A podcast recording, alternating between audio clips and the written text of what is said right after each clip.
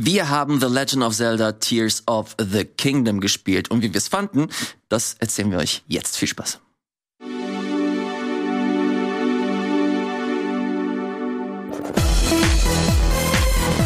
Hallo, moin, moin und herzlich willkommen zu einer neuen fantastischen Ausgabe des Game Talks. Mein Name ist Ilias, natürlich. Und an meiner Seite die fantastische Sarah. Hallo. Hallo, Ilias. Schön, dass du da bist. Dankeschön. Wir sind aber nicht alleine, auch wenn es vielleicht so aussieht. Hier im Hintergrund hat sich noch eine fantastische Person versteckt, der fantastische Colin. Hallo. Hallo Elias, vielen Dank. Schade, dass ich nicht bei euch im Studio sein kann, aber ich möchte euch das nicht antun äh, in unser aller Sinne. Freue mich aber, dass ich digital dabei sein kann. Danke für die Einladung. Ist, glaube ich, auch mein erstes Mal. Oder? Ich glaube auch. Das ist so ein bisschen Feuertaufe für dich. Äh, unter widrigen Umständen. Du bist ein bisschen angeschlagen. Trotzdem vielen, vielen Dank, dass du dir die Zeit genommen hast. Ich habe mich rückversichert, dass du halbwegs okay fit bist, um zumindest hier ein bisschen über äh, Games zu sprechen. Deswegen freue ich mich besonders, dich hier zu sehen. Heute ist auch ein, ein besonderer Anlass, eigentlich schon fast. Wir besprechen eines der größten, wichtigsten Titel dieses Jahres. Wir, das sind gar nicht die Leute, die hier im Studio sind oder Colin, sondern der fantastische Trant konnte sich das Spiel anschauen und äh, ich konnte ein bisschen mit ihm sprechen. Kurz bevor wir in die äh, Mats gehen und die Eindrücke von Trant uns anhören, äh, kurze Wasserstandmeldung bei euch. Äh, wie ist der Hype-Level bezüglich Zelda? Sarah, fangen wir gerne bei dir an. Ja, ich ähm, freue mich schon richtig drauf. Der letzte Trailer, ich habe mir die jetzt äh, auch alle angeguckt. Manchmal lasse ich das ja aus bei so großen Titeln, wo ich denke, die will ich sowieso spielen. Hallo? Ja? Hallo? Nintendo hat gerade angerufen, die wollen den Trailer zurückhalten, aber nicht mit uns, nicht mit uns. Ich dachte, das ist der Einstieg in die Macht. okay, gut.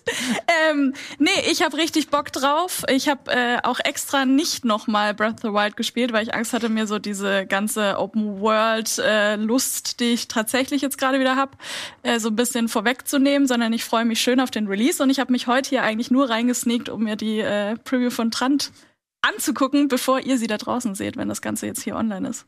Sehr gut. Colin, wie ist es bei dir? Äh, also ich kann das ganz kurz, es sieht bei mir hier aus wie in einer, in einer Hightech-Schaltzentrale aus der Zukunft.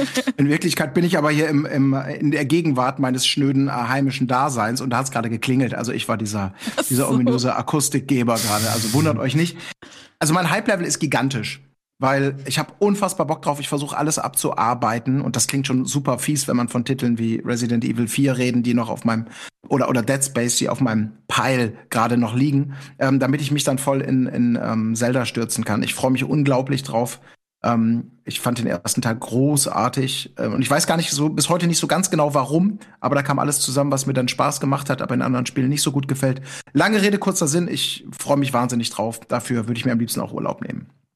Äh, kann ich zu 100% nachvollziehen. Ich habe weil ich so große Lust drauf habe, nochmal den ersten Teil angefangen, im Master Mode dieses Mal. Mhm. Äh, super spannend, weil das Spiel sich komplett verändert. Es ist natürlich schwieriger insgesamt. Du hast ein paar andere Gegnervariationen. Bockblind sind auf einmal auf schwebenden Plattformen und versuchen dich anzugreifen. Aber das Wichtigste ist, dass Gegner ähm, sich wieder regenerieren, wenn du sie nicht sofort wieder angreifst. Also das Spiel zwingt dich sehr stark in die Offensive zu gehen, wird dadurch extrem schwierig, gerade am Anfang, wenn du relativ wenig äh, Ressourcen hast.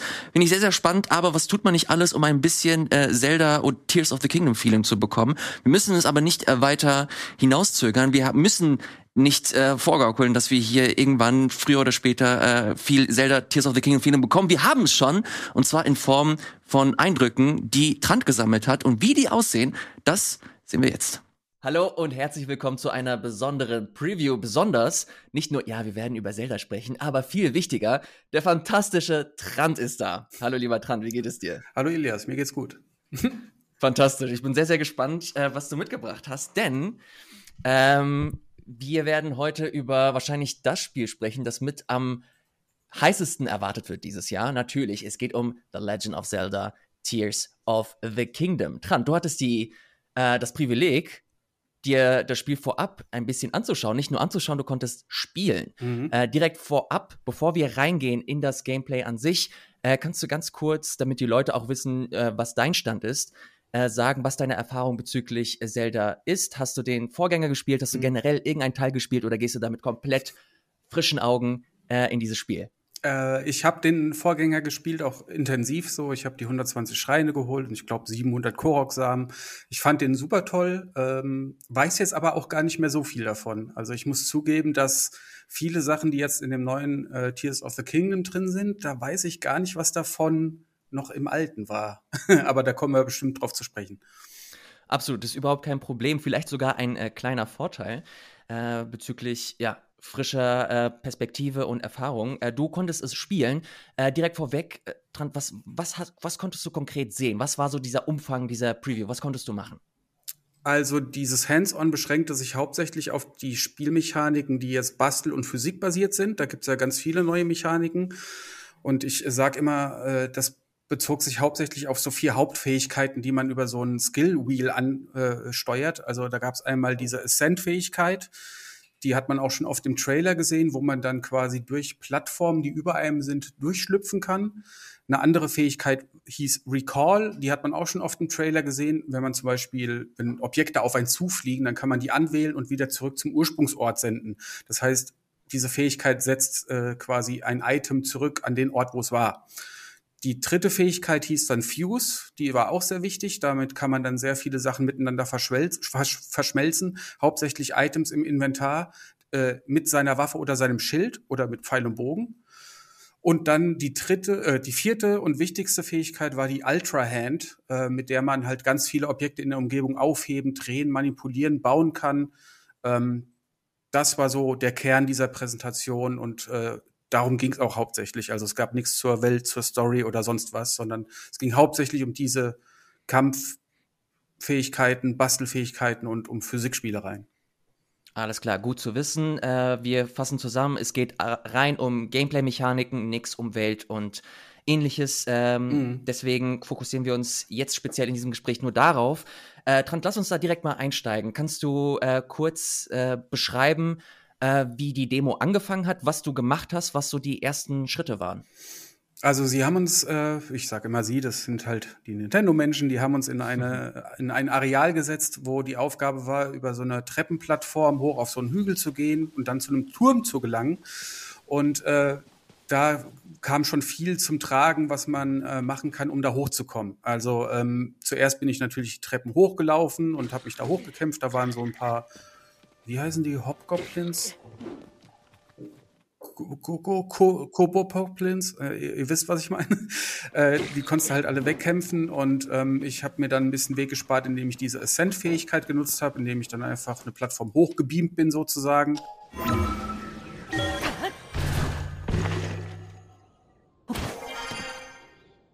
Äh, oben auf dem Hügel gab es dann auch einen Bosskampf. Das war dann alles relativ knifflig so, äh, weil da kann ich jetzt auch schon mal in einen Aspekt reinsteigen, der wichtig ist. Die Waffen, die wir hatten, sind natürlich auch kaputt gegangen. Man kennt es aus dem ersten Teil und die hatten echt wenig äh, Durability, also wenig Ausdauer. Sie sind sofort kaputt gegangen. Und ähm, mir wurde dann immer gesagt von dem Menschen, der mir geholfen hat, äh, versuch doch mal Sachen zu fusen. Also ich ähm, sollte dann eine Bombenblume auf den Pfeil pflanzen und damit dann auf die Gegner schießen, weil das viel effektiver ist.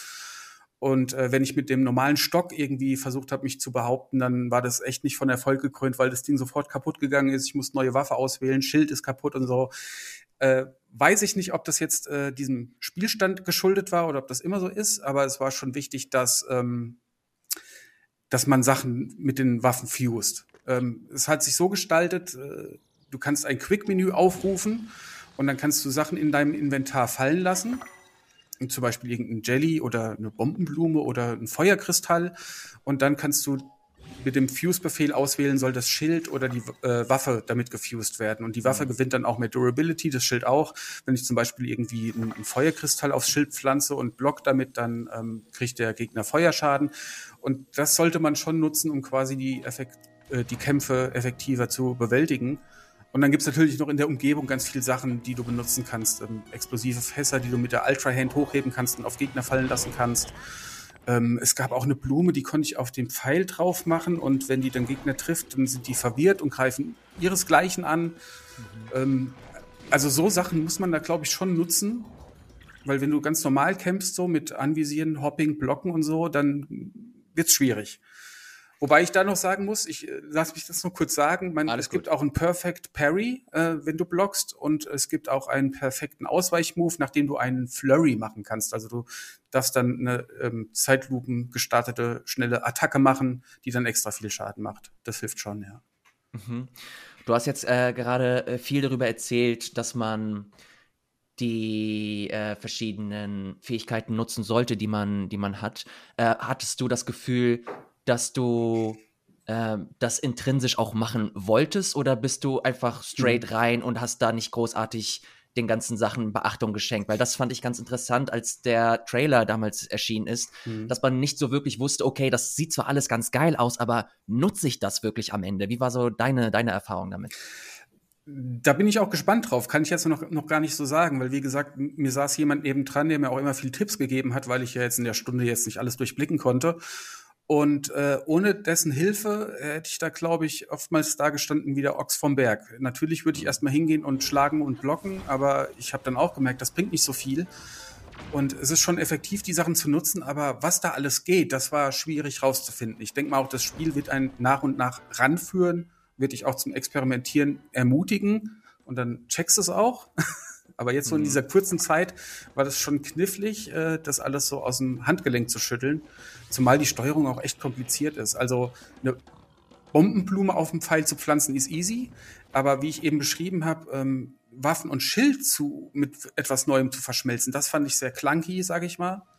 Du rufst ein Quick-Menü auf, wählst das Item aus, das du hinwirfst, und dann musst du den Fuse-Befehl mit diesem Skill-Wheel auswählen und dann sagst du dem Spiel noch, Schild oder Waffe soll mit diesem fallen gelassenen Gegenstand verschmolzen werden. Und das fand ich, äh, weiß ich nicht, ob das so sein soll, das fand ich sehr umständlich hm. und äh, ist auch was, was im Kampfgetümmel nicht geht, finde ich.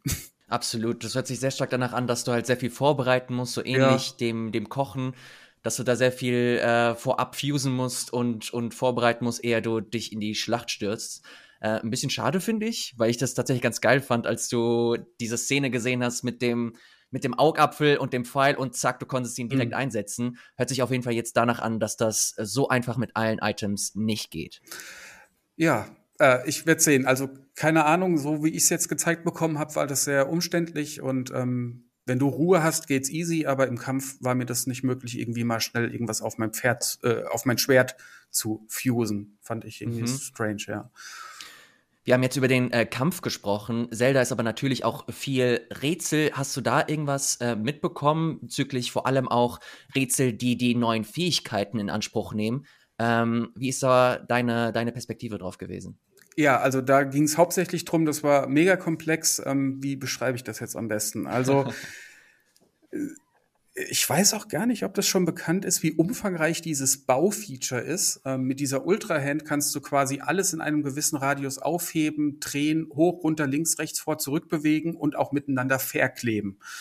Und ähm, ich beschreibe da am besten mal das anschaulichste Beispiel, was ich auch aufgenommen habe. Um zu diesem beschriebenen Turm zu kommen, musste ich ja die Treppen hochgehen, aber ich habe mir gedacht, vielleicht kann ich auch einfach hochfliegen. Und äh, ich hatte in meinem Inventar unter anderem einen Flame-Emitter und einen Heißluftballon und Ventilatoren. Und dann habe ich äh, mir eine Plattform gesucht, die da lag, habe diesen Luftballon draufgeklebt, habe hinten dran einen Ventilator geklebt und dann auch diesen Flame-Emitter in diesen Luftballon, äh, damit Heißluft in den Ballon reingeht. Und damit konnte ich dann einfach komplett hoch zu dem Turm fliegen. Und das Vehikel, was ich da gebaut habe, das ist quasi komplett, okay, unter Anleitung des helfenden Typen neben mir, aber ist eigentlich komplett mir entsprungen. Weißt du, das ist jetzt kein mhm. snappy Baukastenprinzip, sondern du kannst die Sachen frei bewegen, drehen und zusammenkleben und das, was da rauskommt, hat mich dann da hochgetragen und das fand ich ganz geil.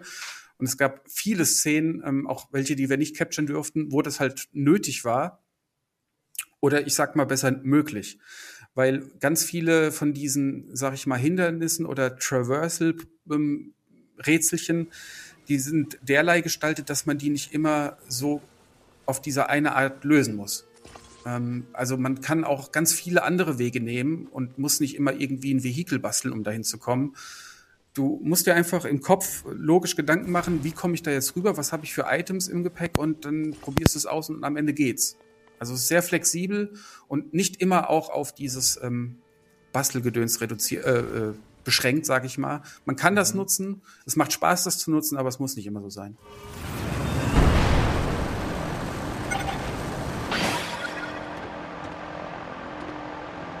Äh, das war jetzt eine situative äh, Beschreibung. Mhm. Du wolltest von Punkt A zu Punkt B, hattest keine Lust, den etwas längeren Weg zu gehen und hast dann etwas äh, gebaut, um ja. halt äh, zu Punkt B zu kommen. Das Gibt es auch ganz explizite Rätsel, die dich äh, dazu getrieben haben, diese Ultra-Hand-Fähigkeit oder äh, S-Hand oder ähnliches zu nutzen, um halt weiterzukommen oder Items zu bekommen oder ähnliches? Habe ich jetzt in dieser äh, Session nicht gesehen. Äh, es gab etwas später noch mal ein kleines Rätselchen. Dann hatte man, wie beschreibe ich das ja am besten? Vor mir schwebte ein großes dreidimensionales Objekt mit Wegen, was mhm. ich dann anhand eines kleineren Abbilds dieses Objekts drehen konnte in alle Richtungen. Und damit habe ich dann quasi mir den Weg geebnet von einer schwebenden Insel zur anderen. Ähm, das war das Einzige, äh, aber ich bin mir sicher, dass das, was du jetzt erfragt hast, da auch haufenweise drin sein wird. Nur habe ich das jetzt so nicht gesehen und kann es auch nicht bestätigen. So, mhm. Äh, also das meiste, was ich da machen durfte, das war quasi eher Freeform-Bastelei und Freeform-Rätselei. Weiß ich nicht, wie ich es besser sagen soll. Äh, dass ich mir halt selber Gedanken mache, wie, wie ja. kann ich da jetzt Kämpfe bestreiten oder den Weg zurücklegen mit meinen eigenen Ideen. Äh, alles klar. Äh, vielen, vielen Dank äh, dafür, lieber Trant. Äh, ganz kurz noch äh, zu, den, zu dem Feeling. Wir haben vorhin kurz gesprochen, wie sich das anfühlt, im Kampf Sachen miteinander zu kombinieren, dass es hier und da ein bisschen clunky wirkt. Ähm, wie ist denn das Gefühl beim, beim Free-Bauen zum Beispiel? Wenn du jetzt äh, ein paar, paar ähm, Utensilien hast, ein mhm. paar Gegenstände, die du miteinander kombinierst. Das sah im Trailer halbwegs okay aus, aber hat auf jeden Fall Potenzial für Ungereimtheiten äh, gelassen. Zumindest habe ich das so interpretiert. Wie hat sich das gespielt? Wie, wie meinst du Ungereimtheiten? Naja, dass es sich ja wirklich einfach nicht äh, ja, du hast Clunky gesagt, das trifft eigentlich ganz gut, dass es hier und da vielleicht ein bisschen schwierig oder friemelig ist, die Sachen miteinander zu kombinieren, dass du vielleicht mhm. den Ventilator an einem gewissen Punkt ah, anbringen ja. willst, aber das dann vielleicht äh, nicht zu 100% akkurat oder präzise ist. Wie, wie, hast du das, wie hast du das wahrgenommen? Das würde ich jetzt gar nicht mal sagen. Also äh, du kannst jedes Objekt, was du aufhebst, wirklich hoch, runter, links, rechts, vor, zurück bewegen und dann halt auch drehen. Dafür muss ich die rechte Taste gedrückt halten und kann dann mit dem Digipad quasi in alle Himmelsrichtungen das Ding rotieren. Und anbringen tue ich es einfach mit A. Da steht dann einfach Attach, anbringen und das wird dann komplett, wo ich es auch hinkleben will, äh, damit verbunden und dann klebt das da. Und äh, das ging alles relativ easy. Du musst halt äh, durch diese Dreidimensionalig Dreidimensionalität musst du halt äh, die Befehle drauf haben. Ne? Äh, das ist schon ein bisschen gewöhnungsbedürftig und erfordert Übung, aber wenn du es mal raus hast, geht's easy. Und ähm, da war nie irgendwie eine technische Beschränkung drin, wo ich jetzt dachte, oh, warum geht das denn jetzt nicht? Nee, es geht alles, weißt du? Äh, das haben sie schon ganz gut gemacht und es muss nicht alles super symmetrisch sein. Ein kleines Beispiel, du hast Raketen, also dieses Sonai-Devices heißen, die hast du in, in, deinem Inventar. Du kannst eine Rakete auch mit der Düse unten auf, auf eine Plattform kleben und dann hebt es trotzdem ab mit der Plattform. Weißt du, wie ich meine? Also ja. so genau musst du es nicht bauen. Das ist relativ Idioten äh, sicher. und funktioniert trotzdem. Und ähm, da muss man sich jetzt nicht so den Kopf machen. Schon ganz cool. Aber äh, braucht Übung. Interessant. Bevor ich jetzt zu den anderen äh, Fertigkeiten gehe, ganz kurz so deine persönliche Meinung, äh, Wasserstand. Ähm, wie hat sich das so bislang für dich angefühlt? Dieses ganze Zusammenbauen mhm. und ähm, kreativ sein. Ist das etwa das, ist, ist, ist das etwas, das dich als Spieler interessiert? Hast du da Bock drauf, äh, kreativ im Spiel zu sein? Oder bist du eher so im Lager, nee, ich möchte straightforward einfach eine coole Erfahrung und lass mich in Ruhe, ich habe auf der Arbeit schon genug zu denken? Das ist vielleicht die wichtigste Frage. Ich kann das noch nicht so gut beurteilen. Ich fand es super überraschend und kreativ, was man alles machen kann. Auch die Kombination von Gegenständen. Du kannst da wirklich jeden Quatsch zusammenbauen und ausprobieren, ob du damit irgendwas reißen kannst. Ich fand das extrem beeindruckend ich habe so das Gefühl, dass einem das auch so ein bisschen aus dem Flow rausreißen kann. Ich könnte mir vorstellen, dass wenn man Sachen schneller bauen kann und auch weiß, dieses Item kann ich damit kombinieren und dann passiert das, dann geht's fixer. Mhm. Aber das weiß ich nicht. Ich, ich habe so das Gefühl, manchmal, äh, oder ich sag mal, es könnte passieren, dass man einfach nur irgendwo hin will und hat jetzt vielleicht keine Lust, irgendwas zu bauen. Wie gesagt, meistens äh, scheint es da auch Wege zu geben, dass man das nicht muss äh, dass man dann einfach auf anderem, schnellerem Wege dahin kommen kann. Und ich kann auch noch entkräftend sagen, dass es eine Funktion geben wird, die ich jetzt nicht beim Namen nennen darf, weil das noch unter Embargo ist, aber die das Bauen vereinfachen wird, äh, sodass man nicht immer Stück für Stück alles bauen muss. Ich bin jetzt noch mal vorsichtig optimistisch, dass das geil wird.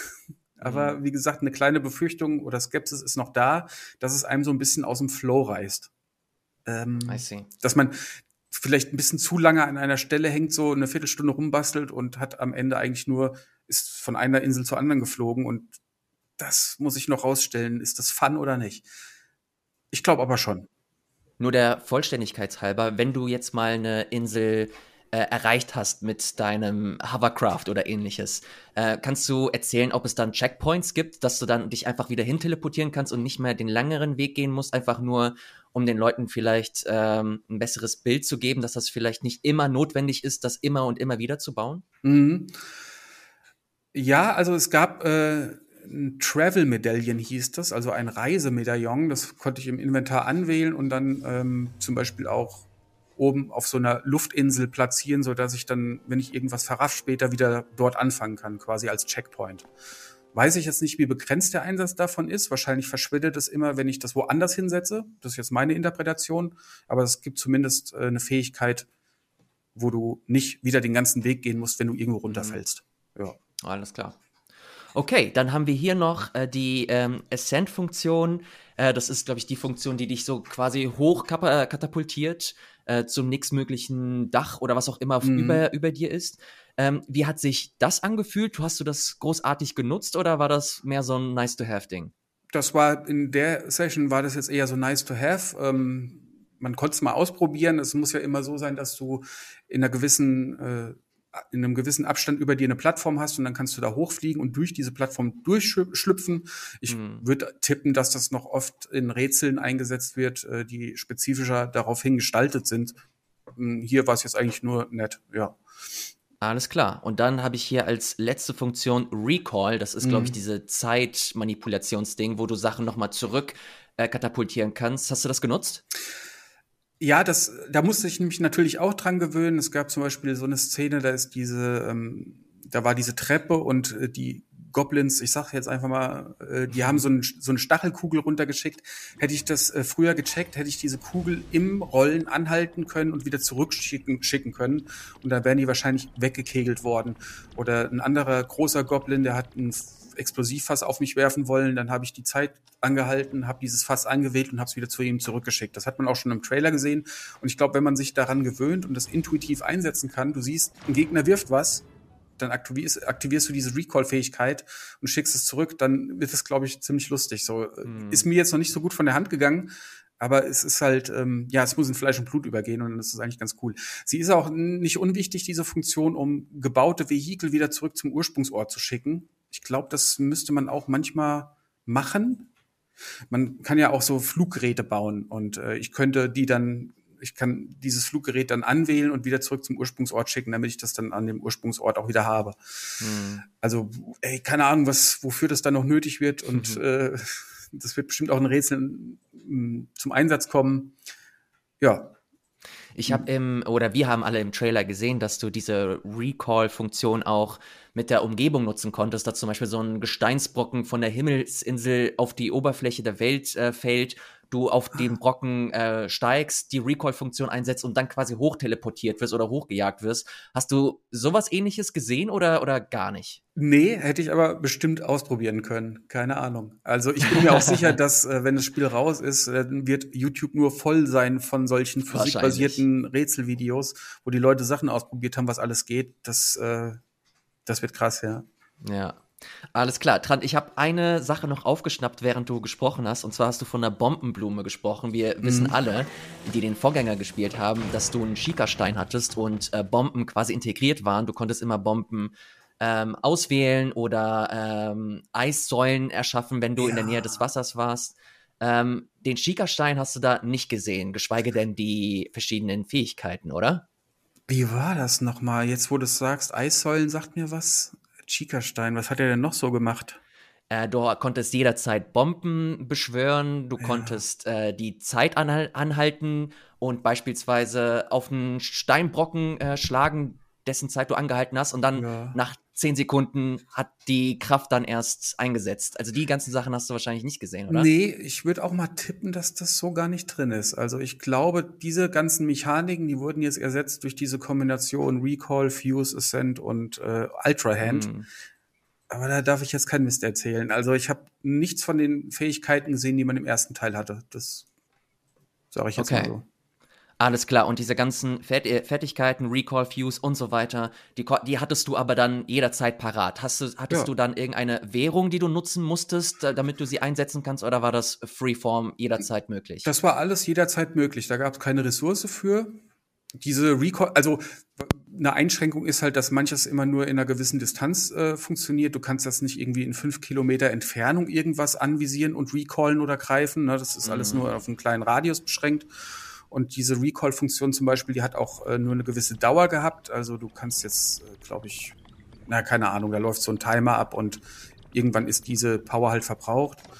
Und was ich noch sagen kann, ist, dass äh, diese Bauten, die du hast, ähm, diese Flugzeuge oder Heißluftballon und so oder Ventilatoren, die halt Strom verbrauchen, die werden auch von der Akkuanzeige äh, gespeist. Also irgendwann ist halt eine Rakete aufgebraucht und du fliegst vom Himmel wieder runter und so ein Kram.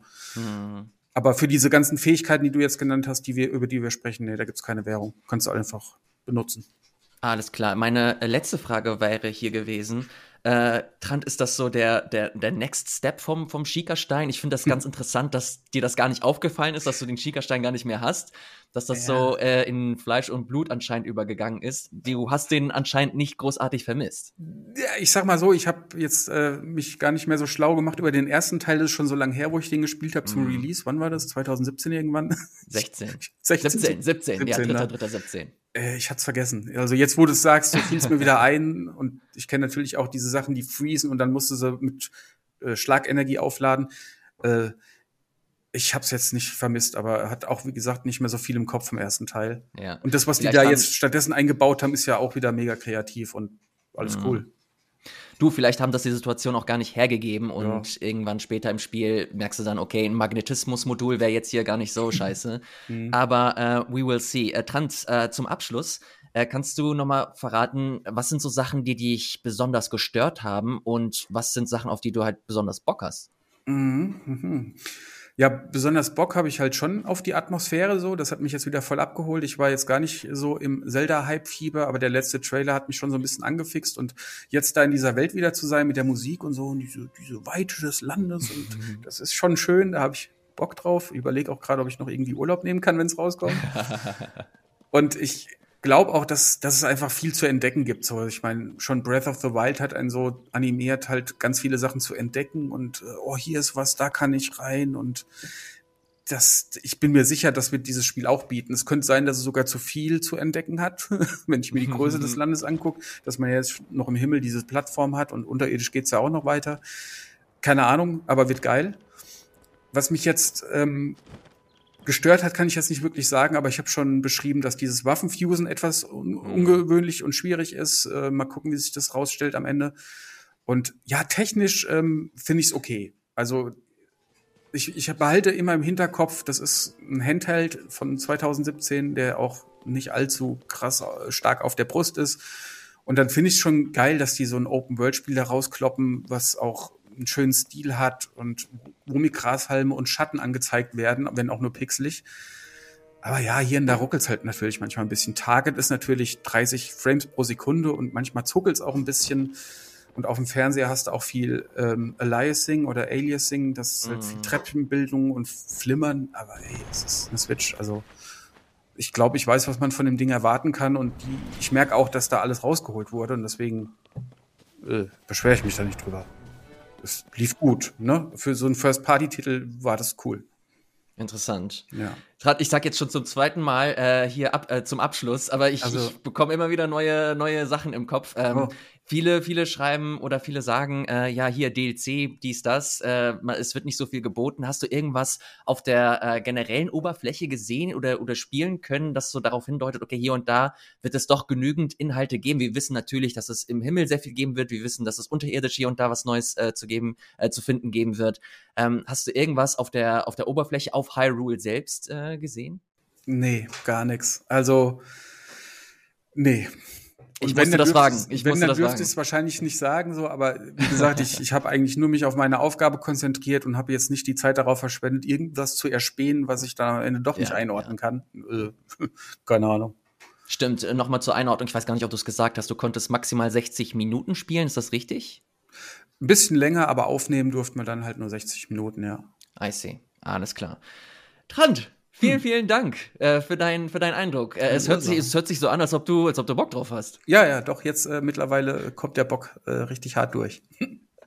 Sehr schön. Dann äh, bedanke ich mich vielmals, falls ihr euch nochmal fragt, äh, warum habt ihr nicht darüber gesprochen, ob es Dungeons gibt, ob es was, was mit den Türmen los ist. Das wissen wir alles nicht. Keine Ahnung. Und wenn, dann dürften wir nicht darüber reden. Ähm, wahrscheinlich äh, wird es im Laufe der nächsten Wochen nochmal mehr Infos dazu geben. Wir haben auf jeden Fall hier alles abgedeckt, über was wir sprechen konnten. Wenn nicht, Trant, das ist jetzt noch deine Gelegenheit, irgendwas einzuwerfen. Nee, ich glaube, ich habe das Wichtigste gesagt, ja. Alles klar. Dann bedanke ich mich recht herzlich und euch bedanke ich, äh, euch danke ich auch zurück ins Studio. Tschüss. Tschüss. Das waren die ersten Eindrücke zu The Legend of Zelda Tears of the Kingdom. Das hört sich alles sehr, sehr gut an. Trant hat äh, primär über die äh, Mechaniken gesprochen, also nichts über Dungeons, Story und so weiter, sondern wirklich nur das, was wir in dieser Gameplay-Demonstration gesehen haben. Ähm, sieht natürlich spannend aus, weil du möglichst viel machen kannst. Du kannst viel miteinander kombinieren, aber ich fand es auch interessant zu sehen, wie große Schwierigkeiten Trant hatte, äh, die Sachen miteinander zu kombinieren. Du kanntest, konntest es nicht on the fly machen, sondern wenn du deine Waffe zum Beispiel mit einem mit einer Blume kombinieren möchtest, musst du die Blume erst in die Hand nehmen, die, die Blume dann auf den Boden legen und dann kannst du halt erst dieses dieses äh, diesen Syntheseprozess in Angriff nehmen. Äh, war sehr schwammig hat sich das angefühlt, aber er wurde auch rei einfach ins, ins Spiel reingeworfen und hatte nicht sonderlich viel Zeit, um sich reinzufuchsen. I don't know, ob das jetzt funktionieren wird am Ende oder nicht insgesamt, aber auf jeden Fall sehr, sehr spannend. Schreibt sehr, sehr gerne unten in die Kommentare, äh, wie ihr das findet, ob ihr äh, ein bisschen Sorge habt eventuell, ob das das vielleicht ein bisschen zu überladen wird oder ob das eurer Vorfreude nicht geschmälert hat. Das war's zu Tears of the Kingdom. Wir machen weiter mit äh, nächsten Themen. Wir haben hier nämlich einen vollen Zettel. Colin, ich würde gerne mit dir weitermachen. Äh, das trifft nämlich ganz gut, denn wir bleiben im Nintendo-Lager. Du warst einer der wenigen tatsächlich hier, die sich zumindest etwas mit Advance Wars beschäftigen, äh, beschäftigen konnten. Advance Wars 1 und 2 Reboot Camp, das ist quasi ein Remake der GBA-Spiele, wenn ich mich nicht irre. Du konntest es anspielen. Wie ist so dein Eindruck? Ich glaube, du bist auch kein kleiner Fan, was das angeht, oder? Ja, ich gehe allen damit auf die Nerven, die es hören oder auch nicht hören wollen. Also Advance Wars ist für mich ähm, einfach äh, ein, ein, ein heiliger Gral in den Spielen, so einen, den viele immer mal ausbuddeln sollten, die es noch nicht getan haben, weil es einfach ein so großartiges Spiel ist. Ähm, eine, eine Taktikreihe geboren ähm, schon schon in den 90ern ähm, äh, im Hause Nintendo von Intelligent Systems, die wir ja kennen als die Macher von Fire Emblem, die mit Advance Wars auf den ersten Blick so ein ähnliches System auf die Straße gebracht haben, rundenbasierte Taktik in einem anderen Setting, also in einem militärischen Setting. Wir sehen es ja hier auch gerade. Ähm, aber auf den zweiten Blick dann doch ganz anders und eben auch hat es nicht diese Entwicklung genommen, die Fire Emblem im Laufe der Jahre genommen hat, von einem japanischen Spiel hin zu einem internationalen Siegeszug. Das ist ja einer der Topseller international mittlerweile. Und Advance Wars ist halt immer so ein bisschen, ja, in der Wahrnehmung so ein bisschen dahinter zurückgeblieben. Zwei Teile gab es auf dem GBA, von denen jetzt das Remake kommt, und zwei auf dem DS, die dann hoffentlich auch noch geremaked werden, denn sie sind es wert. Es sind großartige, rundenbasierte Taktikspiele. Sehr gut. Und das eben auch im Remake. Äh, wie ist denn so äh, dein, dein vollumfänglicher Eindruck? Du hast äh, ein bisschen spielen können. Wurdest du denn äh, entsprechend, ja, ich will nicht sagen enttäuscht oder wurden deine Erwartungen erfüllt? Hast du das bekommen, was du, was du dir erwartet hast? Weil ich persönlich habe jetzt nicht sonderlich große Erfahrungen mit, mit Advance Wars. Das sieht alles ganz nett aus, aber ich weiß ehrlich gesagt nicht, was das jetzt großartig interessanter machen soll als andere äh, rundenbasierte Spiele. Wir haben Wargroove zum Beispiel, das aus dem, aus dem Indie-Sektor kommt, das relativ äh, starke Inspiration sich von Advance Wars genommen hat. Ich weiß nicht, ob du das gespielt hast. Wenn man das jetzt zum Beispiel auf dem Schirm hat und jetzt Advance Wars äh, erschienen ist, warum sollte man sich das noch für, keine Ahnung, 50, 60 Euro sich antun? Weil Advance Wars diese Formel, die mit Fire Emblem, wie gesagt, ähnlich grundsätzlich angelegt ist, aber eben aufgebohrt wurde um, um Rollenspielelemente, um Cutscenes, um Gerede. Das ist sozusagen Rundentaktik in a nutshell. Und die ist perfekt. Das ist für mich so das Beispiel Schach trifft es da ganz gut, weil diese, diese grundsätzliche Idee, dass du halt ähm, rundenbasierte Kämpfer hast, die natürlich auf so einem Schere-Stein-Papiersystem ähm, sind, also Fußtruppen sind vielleicht gut gegen X, dafür sind Panzer ähm, gut gegen Y, äh, während die wiederum ausgekontert werden von irgendwelchen Fernwaffen, während Fernwaffen schwach gegen Nahkämpfe sind. Das Ganze eben ganz ausgefuchst gemacht mit Terrainvorteilen. Bin ich gerade in einer Deckungssituation oder bin ich gerade auf freiem Feld? Ähm, mit Zugweiten, mit Ressourcenmanagement. Das klingt alles erstmal nach einer Menge Holz und die ist auch drin. Aber trotzdem ist dieses Grundsystem so simpel. Es findet auf diesen einfachen Spielfeldern statt. Es geht ratzfatz. Es ist von der Usability super, weil es einfach zack, zack, zack, zack, zack, zack, zack geht. Du kannst auf Wunsch alle Cutscenes ausschalten. Und was dann bleibt, ist ein auf den ersten Blick knuddeliges, übersichtliches Taktikgame, was aber in dieser Einfachheit so viel Potenzial bietet und dir wirklich auch teilweise strategisch richtig ein, ein, ein Aus, ähm, äh, ja, wie soll man sagen, ein vorgibt, äh, das will ich damit sagen. Das Ding ist nämlich knallhart, weil es eben aus diesen einfachen Strategien extrem viel rauszieht. Und das ist eine Motivation, die gigantisch ist. Das ist so ein klassisches Ein-Ding noch. Und so eine Mission, die dauert dann auch schon mal eine Stunde oder länger oder auch kürzer. Ach, und das ist perfekt to go. Das haben sie sehr, sehr gut adaptiert. Das sind eben die ersten beiden GBA-Teile. Und die haben sie mit ein paar Quality of Life-Änderungen irgendwie jetzt auf den Markt geworfen. Und die ergeben größtenteils auch alle Sinn. Deswegen mir macht es auch ähm, nach, nach 20 Jahren fast, äh, die ich da Pause hatte mit diesem Spiel, ähm, immer noch wahnsinnigen Spaß, äh, hier wieder in die Schlacht zu ziehen. Auch wenn natürlich und das, da müssen wir ja auch drüber reden.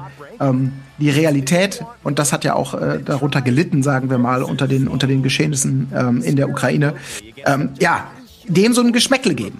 Ähm, so ein bisschen, weil hinter dieser klebrigen, süßen, knuddeligen Oberfläche, die wir hier sehen, verbirgt sich eben ein knallhartes Taktikspiel, aber eben eins auch, was thematisch, obwohl es so nicht aussieht, nah dran ist, irgendwie an der Realität. Und da wir auch näher dran sind an dieser kriegerischen Realität, als es vielleicht in anderen Konflikten auf der, auf der Welt manchmal der, der Fall gewesen ist, fühlt sich das ein bisschen anders an. Und da kann man auch Nintendos Entscheidung verstehen, dass sie das erstmal geschoben haben. Das sollte ja eigentlich schon viel früher kommen. Ne? Absolut. Äh, wir sehen jetzt äh, auch hier, dass das der, der generelle Look, der sieht halt sehr niedlich und knuddelig aus. Die haben sich auch Mühe gegeben, dass das alles so auf dem Spielbrett stattfindet, dass man das halt noch ein bisschen weiter abstrahieren kann. Wie hat sich das für dich persönlich angefühlt, wenn du das jetzt spielst und halt wirklich auch die Schlachten äh, quasi spielst? Äh, hast du da ein Geschmäckle gespürt oder hast du da relativ äh, schnell gemerkt, dass sich das, so doof es klingt, ähm, ja, schnell in das, dass du dich schnell in das Spielgeschehen äh, einfügen konntest und das gut trennen konntest. Wie war so deine persönliche Perspektive darauf?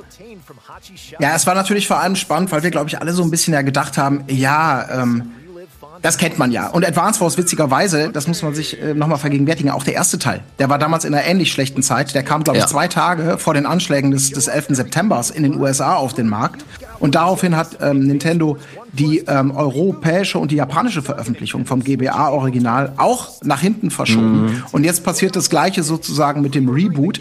Ähm, ich fand es natürlich also sagen wir mal so, diese Fragen, glaube ich, wie man damit umgeht vor dem Hintergrund von, von ähm, realistischen Gräueltaten, die kennen wir als Spieler ja alle. Und es ist ganz, ganz schwer darauf eine pauschale Antwort zu geben, weil hier muss jeder, jede einen eigenen Weg finden, ähm, Realität und Kunst voneinander zu trennen, persönliches Vergnügen von dem zu trennen, was, was man vielleicht in den Nachrichten bekommt, oder das auch miteinander zu verbinden. Das ist zumindest ähm, ähm, meine Meinung, weil es hat ja erstmal miteinander in der Realität erstmal nichts zu tun. Das eine ist ein Spiel und das andere ist die, die bittere Realität. Und in diesem Fall war es so, ich war vor allem jetzt aus ähm, redaktionellen Gesichtspunkten natürlich interessiert, nach all den Jahren und mit diesem Reboot, der eben ja auch ein bisschen sich, sich, sich, sich angepasst oder, oder verändert hat. Wie fühlt sich das denn so an? Und es ist dann schon so, dass eben diese ganze Knuffigkeit, diese ganzen Thematiken, die halt in der Realität gerade eine, eine Rolle spielen. Also da werden Nachbarländer überfallen, da wird mit schwerem Kriegsgerät durch Städte gezogen, da muss man ähm, Städte einnehmen, um sie unter seine Kontrolle zu bringen und Ressourcenmanagement zu betreiben. Ähm, also diese ganzen Dinge passieren in diesem Spiel, weil sie eben zu einer taktischen Kriegsführung letztendlich passen, aber natürlich komplett Nintendoisiert auf eine Art und Weise, es ist alles knuffig, es ist alles harmlos, es wird alles immer so weggelächelt, als ob es einfach nur ein sportlicher Spaß ist. Und äh, natürlich werden da Soldaten weggeballert, da explodieren Panzer. Was mit denen passiert, es gibt einem immer dieses Gefühl, nee, nee, die sind ja einfach nur aus Spaß, sind die jetzt weg. Aber nächstes Mal sehen wir uns wieder, wenn die Generäle, also die beiden, die, die eigenen Protagonisten und die Antagonisten miteinander sprechen. Alles ist halt in diesem Spaßflair.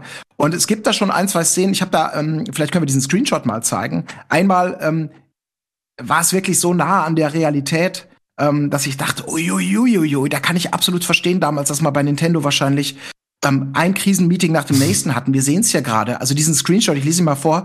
Kanbei sagt, die Finsternis nähert sich, Feinde, gierig nach Boden, der ihnen nicht gehört, fallen in mein geliebtes Land ein, wie gefräßige Heuschrecken. Mhm. Und dieser, dieser, dieser Antagonist zu diesem Zeitpunkt, das ist eben unser Gegner.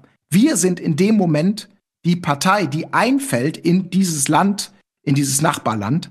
Und das bisschen Story, was es hat, hm. hat halt trotzdem genau diese Konflikte sind einfach da. Es löst sich hinterher auf. Ich will das jetzt gar nicht spoilern. Aber in diesem Moment, als ich das gelesen habe, musste ich natürlich auch erstmal schlucken und dann einen Screenshot machen.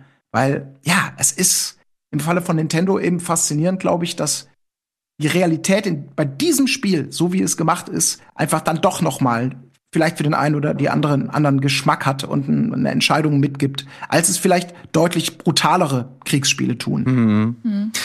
Ich glaube, die Besonderheit hier ist äh, zum einen natürlich die aktuelle Situation in Europa, aber halt auch ähm, die Schere zwischen dieser unglaublichen Knuffigkeit und und ähm, dem, was eigentlich Inhalt dieses Spiels ist. Also, dass es halt wirklich darum geht, hey, wir müssen diese Stadt erobern und wir haben gerade im Trailer gesehen, wie können wir es möglichst knuffig machen? Ja, wir nehmen den Soldaten, der da so ein bisschen lustig drauf rumhüpft, damit die Stadt so ein bisschen kleiner wird und in im Boden versinkt. Und ähm, das ist so eine andere Art, ja, die, diese Schere ist so groß und das macht es irgendwie so, so, ähm, ja, einzigartig in dem Gefühl, was es hinterlässt. Das ist natürlich keine, wie gesagt, du hast gerade schon gesagt, ähm, das ist natürlich die Verpackung eines sehr, sehr guten Taktikspiels und das ist ähm, was, was jeder wie immer für sich selber bewerten muss, was das mit einem macht, wenn man das spielt. Ähm, ja, weil wir sind natürlich drauf, gerade auch schon im Vorgespräch haben wir drüber gesprochen, wir haben dieses Gespräch ja öfters, wenn es um Ego-Shooter geht, wenn es um Krieg nachspielen geht, wenn es um ähm, generell auch ähm, Kriege, die in so stattgefunden haben, nachspielen geht. Ähm, diese Diskussion ist älter, als ich äh, in, in dieser Branche arbeite. Aber irgendwie macht's aufgrund der aktuellen Situation, die so nah bei uns ist, mit dieser Knuffigkeit irgendwas Besonderes mit mir. Ich habe das Gefühl, sie haben es auf maximale Knuffigkeit auch geskillt. Also so, ja. ich habt das GBA-Spiel jetzt nicht 100% im Kopf, aber hier auch dieses ähm, alles glänzt noch so ein bisschen, alles sieht so maximal äh, shiny und, und süß und keine Ahnung was aus. Ja. Ja. Aber das ist, glaube ich, Sarah, ähm, das war immer, das war auch im Original. Du kennst es mhm. ja nicht. Also da haben sie jetzt nichts ähm, sie haben nichts geändert. Und da kann man ja vielleicht auch mal ganz kurz drauf zu sprechen kommen, auf, auf Original und, und, und Reboot. Ähm, am Ende des Tages haben sie halt versucht, das damals ähm, Bitmap-mäßige Pixel-Kriegchen, was alles schon hatte, genauso wie es da angelegt ist, haben sie ein bisschen modernisiert. Jetzt ist es halt polygonal. Über diesen, über diesen Cartoon-Look kann man sicherlich streiten. Aber ähm, Leute, die das länger spielen, werden diese ganzen Animationen ähm, so geht's mir zumindest, äh, eh ausschalten. Das konnte man damals schon, kann man heute auch schon, damit das noch schneller geht. Da rückt dann einfach nur Einheit 1 auf Einheit 2 auf der Karte und von die Zahlen ändern sich von Stärke 8 zu 5 oder was auch immer. Und alles, was, was sozusagen das grafisch aufbaut, ist ja oft so, das kürzt man weg, das hat man mhm. zwei, dreimal gesehen, dann ist es weg. Ähm, also das grundsätzliche Gameplay haben sie komplett unangetastet gelassen und diesen Look aus meiner, meiner Meinung nach auch sehr gut eingefangen. Aber sie machen es, und das habe ich ja vorhin erwähnt, ähm, das ist wirklich ein prügelhartes Strategiespiel. Auch in diesen beiden Kampagnen. Gerade der zweite Teil, der dann nochmal darauf aufbaut, auf dem, was man im ersten Teil gelernt hat, ist prügelhart. Aber davor muss man eigentlich keine Angst haben, denn sie haben einerseits ähm, die, die Sachen schneller gemacht. Also man kann Sachen abbrechen, beziehungsweise man kann auch Kampfanimationen einfach auf Knopfdruck äh, schneller machen. Es gibt mehr Tutorials ähm, die man aber auch auf Wunsch ausschalten kann. Im Original waren die halt gezwungen, hier kann man sie einfach, einfach wegmachen. In den Cutscenes ähm, ist es so, dass es teilweise Wort zu Wort die gleichen Dialoge sind und auch die gleichen Missionen, die man schon kannte. Teilweise haben sie die aber auch noch ein bisschen aufgebohrt, ein bisschen variiert. Ähm, und das ist alles sehr, sehr angenehm. Und vor allem der Grundunterschied, und deswegen sollte man das auf jeden Fall auch Einsteigern ans Herz legen, es gibt jetzt einen leichteren Schwierigkeitsgrad neben dem hm. klassischen ja. Modus. Und da hat man eben ähm, ein bisschen mehr Truppen und da sind die Gegner, glaube ich, so, so ein Tacken ein bisschen dümmer. Es gibt keinen Kriegsnebel. Ähm, ja, und dem sollte man, äh, gebt ihm eine Chance, weil wenn man wirklich die also es lohnt sich. Es ist ein exzellentes Spiel, das will ich damit sagen. Ähm, ob man selber, wie man dazu steht zu der Thematik äh, und das dann entsprechend entscheidet, das ist eine, eine absolut individuelle Entscheidung. Interessant. Ähm, Sarah, wie ist denn das äh, bei dir? Ich kann das gar nicht einschätzen, ob das ein Genre ist, das dich persönlich anspricht. Spielerisch ist das ein Ding, das du auf dem Schirm hast oder ähm, machst du da eher Platz für, für andere Titel? Ich spiele nicht so oft Strategiespiele, Runden wie Echtzeit, aber grundsätzlich habe ich da schon Bock drauf. Gerade was Colin eben auch erwähnt hat, ist so dieses, hey, du hast, kannst so ein Match spielen auf dem Weg irgendwo hin auf deiner Switch. Das ist, ist ähm, dafür, glaube ich, perfekt und auch was, worauf ich Bock hätte. Ich würde mich, glaube ich, nicht abends hinsetzen und wenn ich die komplette Bandbreite hätte, würde ich nicht mhm. äh, einen Abend irgendwie Advance Wars daddeln. Ha, aber dann hast du noch nicht weit genug gespielt. aber ich äh, freue mich immer auf genau diese Tipps äh, für zwischendurch. Ich habe mir jetzt auch gerade äh, Fire Emblem das neue noch geholt. Da bin ich jetzt aber auch noch nicht drin. Ja, spannend. Und das ist, wenn ich das, sorry Elias, wenn ich da noch was rein darf. Ähm, das ist also ich komme auch nicht aus diesem Lager. Das ist ursprünglich gar nicht mein Genre gewesen. Ich wurde mhm. damals mehr oder weniger genötigt. Ich glaube, es war zu Giga-Zeiten, bin ich mit dem vierten Teil, den musste ich da mal vorstellen. Und ich wusste diese auch noch aus Zeiten, aus meiner Zeitschriftenzeit davor, bei der, bei der Maniac. Da haben die immer Bestnoten bekommen, die GBA-Vorgänger. Und andere Leute haben immer auch Advance Force. Und es war nie so meins. Und dann habe ich halt mal gespielt und dann hat es bei mir Klick gemacht. Und ich habe dann nachgesuchtet, quasi chronologisch rückwärts, Dual Strike, den, den den ersten Adva ähm, DS-Teil und so weiter und so weiter, habe ich mich immer mehr zurück in die Vergangenheit gearbeitet. Und das ist eben eine Erkenntnis, glaube ich, die ganz wichtig ist. Man kann mit diesem Spiel einfach Spaß haben, auch wenn man mit dem Genre nicht viel zu tun hat, weil es einfach gut ist. Ja. Und weil das, was auf den ersten Blick so ein bisschen minimalistisch aussieht, gerade die Stärke ist. Man kommt schnell rein, der Tiefgang ist trotzdem sehr, sehr, sehr, sehr groß. Und ich glaube, genau deswegen werden auch genrefremde Menschen damit Spaß haben, weil die Usability, wie gesagt, ist exzellent. Du brauchst ganz wenig Tasten, es geht zack, zack, du bist ganz schnell drin. Aber das, was du damit machen kannst, das ist echt beeindruckend. Und wir reden ja nur von der Kampagne. Mhm. Du kannst ja auch noch selber Maps machen, ähm, du kannst Versus-Matches machen. Da bin ich jetzt nicht so erfahren drin. Ähm, es ist einfach ein richtig, richtig gutes Package und allein mit der Kampagne wird man 50, 60 Stunden, glaube ich, schon Spaß haben. Ähm, ist, ich würde mir wünschen, dass mehr Menschen äh, sich diesem, diesem Thema widmen, denn für mich war es immer das spielerisch reizvollere, weil es eben so schnell ist und so ein bisschen eben nicht diesen ganzen Rollenspielkaderadatsch hat oder dieses, dieses Problem oder die Stärke bei Fire Emblem, dass Truppen, die einmal, einmal verscheiden auf dem äh, Spielfeld, dann auch weg sind. Hier sind das alles anonymisierte Einheiten. Jedes Match ist neu. Ich würde mir wünschen, dass Advance Wars ähm, ja die Bedeutung äh, auch kommerziell bekommt, die es verdient. Denn ähm, lasst euch davon nicht tauschen. Gebt dem eine Chance. Ich kann mir vorstellen, dass diese Suchtspirale ähm, viele von euch da draußen, die es bisher noch nie gezockt haben, ähm, erreichen wird. Colin, mich würde noch interessieren, wie schätzt du das ein? Glaubst du, dass, nehmen wir mal an, dass der Reboot jetzt tatsächlich ähm, Erfolg hat, dass da tatsächlich in der Richtung halt noch was kommt angesichts der schwierigen Sterne, sage ich jetzt einfach mal, in der die äh, Spiele oder die Ableger immer mal wieder ähm, unter denen die Spiele immer wieder erschienen mussten. Ich habe das Gefühl, dass Nintendo sich immer wieder so in die Nesseln gesetzt hat oder keine keine gute Erfahrung mit den Releases hat. Kannst du dir vorstellen, so aus deiner persönlichen Fanperspektive, dass da zukünftig tatsächlich in der Form vielleicht weiterentwickelt noch was kommt oder glaubst du, dass das endgültig in der Schublade verschwindet? Also ich würde es mir, wie gesagt, sehr wünschen, dass da was passiert, weil so, so ein Spiel ist dann ja auch immer eine Chance, auch für eine Firma letztendlich zu sagen, okay, ähm, wir haben vielleicht Pech gehabt mit der Release-Strategie, aber am Ende des Tages können wir als Spaßhersteller nichts dafür, was auf der Welt passiert. Die Konsumenten und Konsumentinnen können sozusagen nichts dafür. Und die Konsumentinnen und Konsumenten, die entscheiden am Ende des Tages ja auch, ob man sagt, nee, wir trennen das jetzt einfach auch bei so einem Spiel, geben dem eine Chance, wir lassen uns davon eben, ähm, wie das Sarah, du hast eben gesprochen, wie dieses Thema immer wieder aufkommt mhm. und dann wieder weg ist und einige entscheiden so oder andere so. Das kann ja auch durchaus uns allen dabei helfen, in diese Grundsatzdiskussion mal eine Trennung reinzukriegen, ohne dass man irgendwie ein schlechtes Gewissen haben muss und auch ohne dass man als Firma, ähm, weil das muss man fairerweise sagen, wie viele sich davon verabschiedet hatten, also wie, wie man zugespammt wurde, auch bei YouTube und Co. Also wenige Wochen äh, nach, dem, nach dem, nach dem ähm, verbrecherischen Einmarsch Russlands. Ähm, zugespammt wurde, schon wieder mit irgendwelchen Mobile Games, die darauf scheißen, auch, also es war zumindest meine Wahrnehmung, oder mit allen möglichen Spielen, die sagen, mhm. okay, wir sind jetzt höflicherweise mal drei, vier Wochen in Zurückhaltung, ähm, aber jetzt ist wieder, als ob nichts gewesen wäre. Und das muss man ja auch gar nicht zwingend verdammen, weil, wie gesagt, da gibt es kein pauschales richtig oder falsch. Und ich würde Nintendo wünschen, dass sie diesen, ja, vielleicht auch das Feedback entsprechend bekommen, dass man sagt, hey, ähm, es ist ein Spiel, es ist ein Spiel, es ist ein Spiel. So kann man es auch sehen. Und ähm, deswegen vielleicht mit Erfolg im Nacken sagen, wir wollen diese Serie ähm, äh, wieder zurück in den Fokus bringen. Aber Bester Dinge bin ich nicht, weil viele Vorstöße, oh, damals auf dem Gamecube, sorry, ich komme vom Hundertsten ins Tausend, als so Alien Wars kam, was dann irgendwie das Genre ändert und man muss es größer und anders machen und das wird total vergurkt. Also ich bin nicht bester Dinge, weil es wahrscheinlich immer noch ein Nischenthema ist in schwierigen Zeiten, aber ich würde es mir sehr, sehr wünschen, weil das verdient hätte, ist das Spiel eben auf jeden mhm. Fall finde es sehr, sehr interessant und auch ein bisschen lustig zu sehen, dass egal wie man es dreht und wendet, egal wie niedlich man Spiele machen möchte, Politik sind halt immer ein Stück weit Teil dieses Mediums.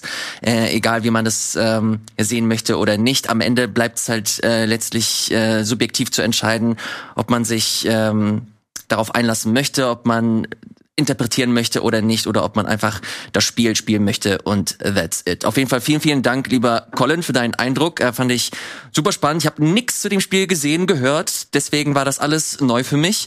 Ähm, ich weiß ehrlich gesagt nicht, ob ich mich da reinfuchsen möchte, weil mir der Schwierigkeitsgrad ein bisschen Sorgen macht. Äh, ich habe einfach äh, nicht mehr, es gibt einfach zu viele tolle Spiele. Mhm. Aber Colin, es ist Nintendo. Ab. Es ist, sorry, ich muss es noch mal sagen, lass mich davon nicht abhalten. Du, die Lernkurve ist flach, die Lernkurve ist gemächlich und das ist gar kein Fuchsen. Du musst dich nicht mal reinwieseln. Du denkst so, ich lunz nur mal so rein mit einem kleinen Finger und einem halben Auge und dann bist du schon mittendrin und du fühlst dich gut dabei. Das garantiere ich dir. Colin gibt sich richtig ja, Mühe. Das ist halt wirklich, Colin hat mir das gerade so, so schmackhaft gemacht. Ähm, ich glaube, ich schaue da auf jeden Fall mal rein.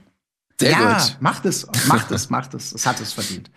Colin, ja, vielen, vielen. Ich, ich, ja, komm, Danke. komm, hau raus, hau raus. nein, nein, nein. Es tut mir leid, weil ich so wirklich, ich, ich, ich gehe immer allen Leuten damit auf die Nerven, weil es einfach so gut ist. Und ich, ihr kennt das ja selber, so wie man, wenn man, wenn man einfach das Gefühl hat, es, das, es ist ein Spiel, was in, in Nischen versackt. Das war halt da, also so ein bisschen in Nischen. Das war halt auch damals schon so. Und man hat selber diesen Saulus-Paulus-Effekt gehabt von etwas, oh, das ist nicht meins. Und es knallt und man kennt Leute. Und Ilias, Sarah, ich weiß es, ihr seid beide, ihr, ihr mögt einfach gute Spiele. und das ist ein gutes Spiel. Colin, ein gutes Spiel ist tatsächlich auch Dead Cells, das sagt man mir zumindest. Ähm, ich habe es nie großartig gespielt, weil auch hier wieder die Problematik, ein großes, auf dem Papier sehr schwieriges Spiel. Ähm, jetzt ist aber ein, äh, eine Erweiterung für Dead Cells rausgekommen, die mich auf jeden Fall aufhorchen lassen hat. Und zwar nennt sie sich Return to Castlevania. Ich habe mal in den Let's Play-Kanal geluschert und da sehe ich, dass äh, sowohl du als auch der gute Eddie sich da ordentlich äh, reingefuchst hat. Bevor ich dich verabschiede, allein nur aus Neugierde, meine persönliche Neugierde, ist das, ist das interessant? Kann man sich das, kann man sich das angucken, obwohl man jetzt nicht vielleicht der größte Dead Cells Fan ist? Das kann man allerdings, glaube ich, wenn du als Castlevania-Fan an Dead Cells rangehst, hast du sofort, man sieht es ja jetzt schon auf Anhieb, ne? Also nicht nur in diesem, in diesem Trailer. Natürlich auf dem ersten Blick sieht das sehr ähnlich aus. Es ist so ein Side-Scroller, es ist, es ist, es, es gibt eine, es gibt eine Map, es gibt so einen Metroidvania-artigen Aufbau, so ist ja auch Dead Cells in Zügen angelegt, gelehnt, weil sie natürlich aus Castlevania die Inspiration gezogen haben. Am Ende des Tages ist es eben auch faszinierend, dass diese Castlevania Kosmetik, und das ist sie am Ende des Tages. Es ist eine Optik, es sind die Figuren, es sind vor allem ähm, natürlich auch die Scores, weil du kannst den gesamten äh, Soundtrack von Dead Cells auf Castlevania bürsten. Das also nicht nur in den nice. Castlevania-Levels, die es da ab und zu mal gibt, ähm, und, und die Items, die vorkommen, sondern in der ganzen, du hast die ganze Zeit dieses Castlevania-Flair und wenn du die Spiele liebst, dann kommt es auf jeden Fall. Aber ich glaube, wenn du mit Dead Cells und dieser Rogue Light äh, Spielmechanik nicht viel anfangen kannst, dann wird dich wahrscheinlich Castlevania auch da nicht über die Dauer der Zeit begeistern.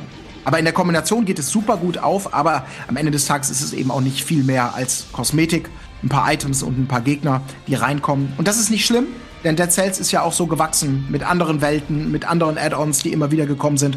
Und Castlevania passt da mega, mega gut rein. Mhm. Auch wenn wir, sorry gehen an alle Krit Kritiker im Let's Play-Feld, wir sind da noch nicht so gut und noch nicht so weit und nicht so aufmerksam. Denn das, was auf den ersten Blick einfach aussieht, äh, und simpel ist für uns alte, alte Menschen, die ab und zu mal zusammenkommen, um äh, vor der Kamera ein Spiel zu spielen, ähm, überfordert auch uns. Deswegen mhm. entschuldigt an alle glühenden Dead Cells-Fans, denen wir nicht gut, schnell und aufmerksam genug sind. Aber es ist schön. Spaß macht es uns trotzdem. Das, das finde ich schön zu hören. Ich habe nämlich ein sehr, sehr ambivalentes äh, Verhältnis zu diesem ganzen Roguelite-Thema. Ich brauche da nämlich immer einen Hook. Äh, das hatte ich bei Hades zum Beispiel. Da war der Hook, dass ich eine fantastische Story bekommen habe. Dass egal wie oft ich gestorben bin, ich habe immer wieder coole, interessante äh, Gespräche hören können, äh, coole neue Erweiterungen oder Entwicklungen bezüglich bestimmter Protagonistinnen, die ich interessant fand. Und bei Dead Cells wusste ich ehrlich gesagt nicht, wo ich nach einem Hook suchen sollte. Deswegen habe ich mit Castlevania konnte ich ganz gut andocken, weil ich die Marke ganz spannend finde und ich gedacht habe, okay, vielleicht ist das etwas, das mich äh, nochmal mit, mit reinzieht. Bei dir scheint das zumindest gut funktioniert zu haben, wenn ich mich nicht irre. Das, es, es hat nicht Castlevania gebraucht, weil ich grundsätzlich okay. Roguelites lieber mag und auch bei Hades äh, fand ich die, ähm, ich mag auch die Story, so ist es jetzt nicht, auch wenn das in unserer Let's Play-Serie, die und ich da ja auch gemacht haben, nicht immer so rübergekommen ist. Aber ähm, ich spiele diese Spiele primär und ich glaube, das ist, also ich, mein Hook ist eher das Gameplay und das mhm. Besserwerden und das Ausprobieren. Wenn das einmal flutscht und geil ist, dann macht es tierisch Spaß. Und das ist letztendlich auch bei Dead Cells. Ähm, aber whatever floats your boat, äh, lieber Elias. Also wenn das für dich der Hook ist oder das, das, das Ausprobierenswerte, gib dem eine Chance. Es ist natürlich ein exzellentes Spiel und seit Jahren wird es ja rauf und runter gespielt, erweitert. Äh, das ja. ist schon faszinierend. Das schaffen ja auch nicht viele Spiele, die auf den ersten Blick so simpel und, und Total. nicht komplex erscheinen wie jetzt Dead Cells. Ähm, also wenn dir Hades Spaß gemacht hat und es nicht nur die Story war, ähm, die dich am, am, am letztendlich ans Pad äh, gezogen haben, dann wird das bei Dead Cells bestimmt auch passieren. Weil storymäßig, trotz allem, ist es natürlich nicht mit Hades zu vergleichen. Da ist viel drin, aber nicht ansatzweise in diesem Maße mit Vertonungen und, und Geschichte. In meiner Wahrnehmung, jetzt werde ich vielleicht auch wieder gesteinigt von den Lore-Experten da draußen. aber da ist, da ist äh, Hades schon eine ganz andere Nummer ähm, äh, was die Story angeht. Total. Also ich mein, ich will das, ich will das auch gar nicht verklären. Ich bin, ich will vielmehr damit sagen, ich bin wegen der Story gekommen, aber geblieben. Wegen dem Gameplay natürlich. Mhm. Es geht halt Hand in Hand. Also wenn du einen Roguelite hast und du keinen geilen Gameplay-Loop hast, dann lässt du es halt auch, wenn dies die geilste Story hat, irgendwann links liegen. Und da hat das halt sehr, sehr gut äh, funktioniert. Und natürlich, du bist jetzt nicht der Erste, der mir, der mir erzählt, wie krass Dead Cells ist. Ich habe halt immer nur, äh, ja, immer nur große was heißt Sorge, aber nicht immer die Muße, wenn ich sehe, okay, ich muss mich da so reinarbeiten und das ist dann halt einfach ein Trial and Error, das ist halt dem, dem Genre halt geschuldet, so funktioniert's nun mal und ich bin mir sicher, wenn ich's irgendwann mal probiere, werde ich auch meinen Spaß mit haben. Vielleicht irgendwann, wenn ich 400 Stunden das neue Zelda gespielt habe. Ja, oder danach noch mal Advance Wars, ähm, denn da, das ist eine, eine Neuerung, die sollte euch dann den letzten Zweifel nehmen das, was es hat, eine, eine kleine, aber wichtige Quality of Life Änderung. Du kannst deinen Rundenzug zurücksetzen. Vorher musst du das komplette Ding ah, abbrechen. Ja. Also wenn du eine Stunde das Gefühl hattest, du bist, ah oh, nee, was passiert ja mal ein Schlampigkeitsfehler. Und hier kannst du einfach sagen, okay, letzte Runde bitte zurücksetzen. Dann wird alles genullt in der Runde, aber das kann schon sehr, sehr viel ausmachen, gerade wenn sie so Schlampigkeiten reinmachen, reinbringen. Und damit sollte die Einstiegshürde jetzt noch mal leichter sein gegenüber Roguelites.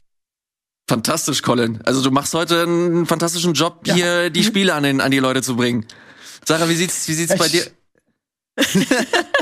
Sag mal, wie sieht's bei dir aus? Hast du da irgendwelche Anknüpfpunkte bezüglich Dead Cells, Castlevania oder ähnliches? Also äh, Dead Cells habe ich noch nicht gespielt, aber ich bin ja immer auf der Suche nach guten Metroidvania-esken Spielen, nach guten Rogue-Spielen. Bin da sehr zu Hause, hab Dead Cells schon ewig auf meiner Liste, aber wie du auch schon gerade gesagt hast, einfach mal wieder ähm, genau für den Titel noch keine Zeit gehabt. Aber ich fuchs mich da super gerne rein. Ich habe jetzt gerade Metroid Prime, das Remaster gespielt, ähm, bin aber auch ich habe letztens einen neuen Hades Run, Run gestartet und äh, bin da jetzt auch endlich mal durchgekommen. Ähm, und Dead Cells, wie gesagt, schon ewig auf der Liste. Ich habe jetzt den, den Score, den Soundtrack von Dead Cells nicht im Ohr, aber dieses Castlevania-eske, orchestrale, epische, was man da gerade im Trailer gehört hat, das macht es einem natürlich noch mal extra schmackhaft, äh, zusätzlich mit, zusätzlich zu diesem ganzen äh, Dracula-Thema. Und ja, ich hab's jetzt, ich bin release-technisch auch nicht gerade auf dem aktuellsten Stand, weil ich einfach gerade zu nichts komme, aber wenn da irgendwo ein Fünkchen Zeit wäre, würde ich es auch äh, in die Castlevania-Version von Dead Cells stecken. Holla, holla. das, der höre ich, aber ich glaube, dass, wenn ich das noch ganz kurz sagen darf, mhm. ähm, weil ihr es äh, dieses Gefühl von, das kann man, mal, die sind natürlich, gibt's ja auch beides auf der Switch und man kann beide wunderbar irgendwann mal zwischendurch spielen. Ähm, also gilt für Advance Wars wieder wie auch für Dead Cells. Aber es sind natürlich Spiele, in denen man genauso versinkt wie in einem vermeintlich großen Titel. Und das ist bei Dead Cells ja auch so. Und das ist ja auch ein Problem dabei, wenn man sowas eben, wie meinetwegen Edo und ich, nur alle Jubeljahre mal anfasst oder wenn wir aufzeichnen. Ähm, dann, dann, dann verliert man äh, das Gefühl dafür, muss erst wieder reinkommen und so weiter und so fort. Also in meiner Wahrnehmung kann man sich in diesen Spielen dann genauso verbeißen wie in den großen Titeln mit Story oder in denen, die sagen, ich bin offizieller AAA-Titel mit entsprechendem Anspruch, ähm, weil die, äh, die wollen genauso geliebt werden. Man kann sie wegsnacken, aber dass man auf den ersten Blick manchmal denkt, oh, das sieht simpler aus als jetzt ein Elden Ring oder, oder weiß der Teufel was. Ähm, das wird dem auch nicht ganz gerecht. Aber ich glaube, das ist letztendlich das, was, was dein Herz entscheidet als Spielerin oder Spieler. Also wenn, wenn das, wenn der Controller mich ruft, dann bin ich irgendwann dazu übergegangen zu sagen, es ist egal, ob der jetzt Elden Ring groß und wichtig steht oder ob da Advance Wars klein kannst du auch zwischendurch spielen. Wenn er mich ruft und ich die Zeit habe, dann kann ich in beiden Sachen stundenlang versinken. Ja. Ähm, denn ähm, ja, das wird unweigerlich passieren, wenn ihr so versinken werdet in beiden Titeln. What the dann fuck, ist da Colin? nichts mehr mit zwischendurch. Dann müsst ihr euch überlegen, ob ihr erst Zelda spielt oder, Äh, oder dann doch in der Cells eintaucht. An dir ist einfach ein PRler verloren gegangen. Also was, was zum Teufel. Ich kann auch ganz anders, aber ich habe das große Glück, es sind beides tolle Titel, äh, Das stimmt. in die ich viele, viele, viele, viele, viele Stunden meines Lebens äh, versenkt habe. Ich freue mich auf jeden Fall, dass du uns mit deinen Eindrücken und mit deiner digitalen Anwesenheit äh, beehrt hast, Colin. Wir wollen dich nicht weiter in Anspruch nehmen. Ich will, dass du dich ausruhst und äh, hoffentlich bald hier wieder im Game Talk Platz findest. Kommst du mal wieder rum? Sehr gerne. Also wenn ich, wenn ich mal wieder was gespielt habe, ja, sehr, immer gerne. Es scheitert bei mir ja leider einfach, dass ich meistens nichts beizutragen habe, weil mein, mein, mein, mein, mein, mein Spielefenster, sag ich mal, so, so, so überschaubar geworden sind.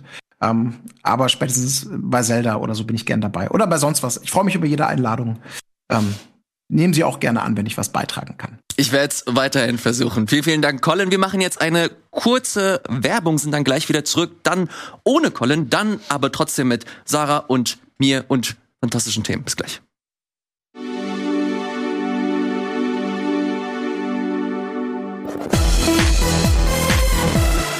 Hallo und herzlich willkommen zurück hier im Game Talk mit Sarah und meiner Wenigkeit. Und Ilias. ja, jetzt sind wir alleine. Jetzt können wir, jetzt können wir auf dem Tisch tanzen. Äh, Jetzt können wir- Colin aus raus aus diesem Game Talk. Scheiße, jetzt bin ich aber auch 100 Euro ärmer gefühlt nach den äh, nach den Anpreisungen, die Colin hier mitgebracht hat. Aber äh, spricht vielleicht auch für die Spiele, die er äh, gespielt hat. Vielleicht werden es gleich 20 Euro mehr. Schöne Überleitung, Sarah. Ich muss hier eigentlich gar nicht mehr arbeiten. Du machst den ganzen Job. Dredge hast du mitgebracht. Ja. Äh, ein Spiel, das wir letzte Woche schon äh, kurz hier im Game Talk hatten. Janina hat's mitgebracht. Ich war nicht im Game Talk, deswegen komplett eigennützig. Sarah, ich möchte einfach, dass du es wiederholst und deine persönliche Perspektive auf dieses Spiel mitbringst. Äh, denn ich habe das Gefühl, dass hier so eine kleine Perle auf uns wartet. Ja, deswegen, wir machen es nicht ganz so groß. Schaut euch gerne auch noch mal das an, was äh, Janina dazu zu sagen hat. Aber ich hatte meine ganz eigene Erfahrung mit Dredge und die will ich heute auch noch mal mit dir teilen. Sehr und gerne. zwar ähm, ging das schon los wie so oft auf Twitter beziehungsweise generell äh, im Internet, dass mir immer öfter dieser Name um die Ohren schlackerte und ich mir dachte, was ist das denn? Es ist eigentlich ein Indie-Spiel, ein ganz kleines Team aus Neuseeland. Äh, und da die mir sowieso sympathisch sind und man nicht oft hört von Spielen aus Neuseeland, dachte ich, was ist das denn? Ähm, dann habe ich was gehört von, von Horrorelementen, aber auch eine Angelsimulation und ähm, obwohl das gerade nicht so aussieht, ist das für mich so ein richtiges Cozy Game gewesen. Und dementsprechend wollte ich es euch vorstellen, denn Dredge ist einiges. Dredge ist ähm, im Endeffekt ein Story Game, das dir aber hauptsächlich über, über so ein paar Inselbewohner und über äh, Flaschenpost, die du findest, also hauptsächlich über Textboxen erzählt wird.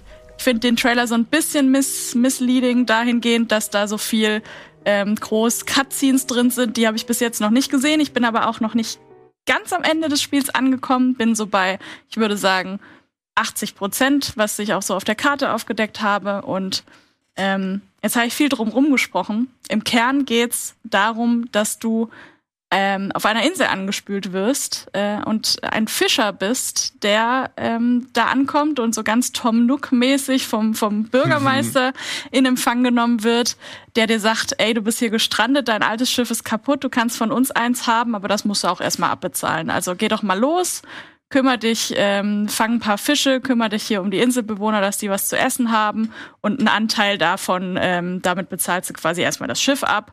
Aber pass auf, ähm, sobald es Nacht wird, kommst du besser an Land.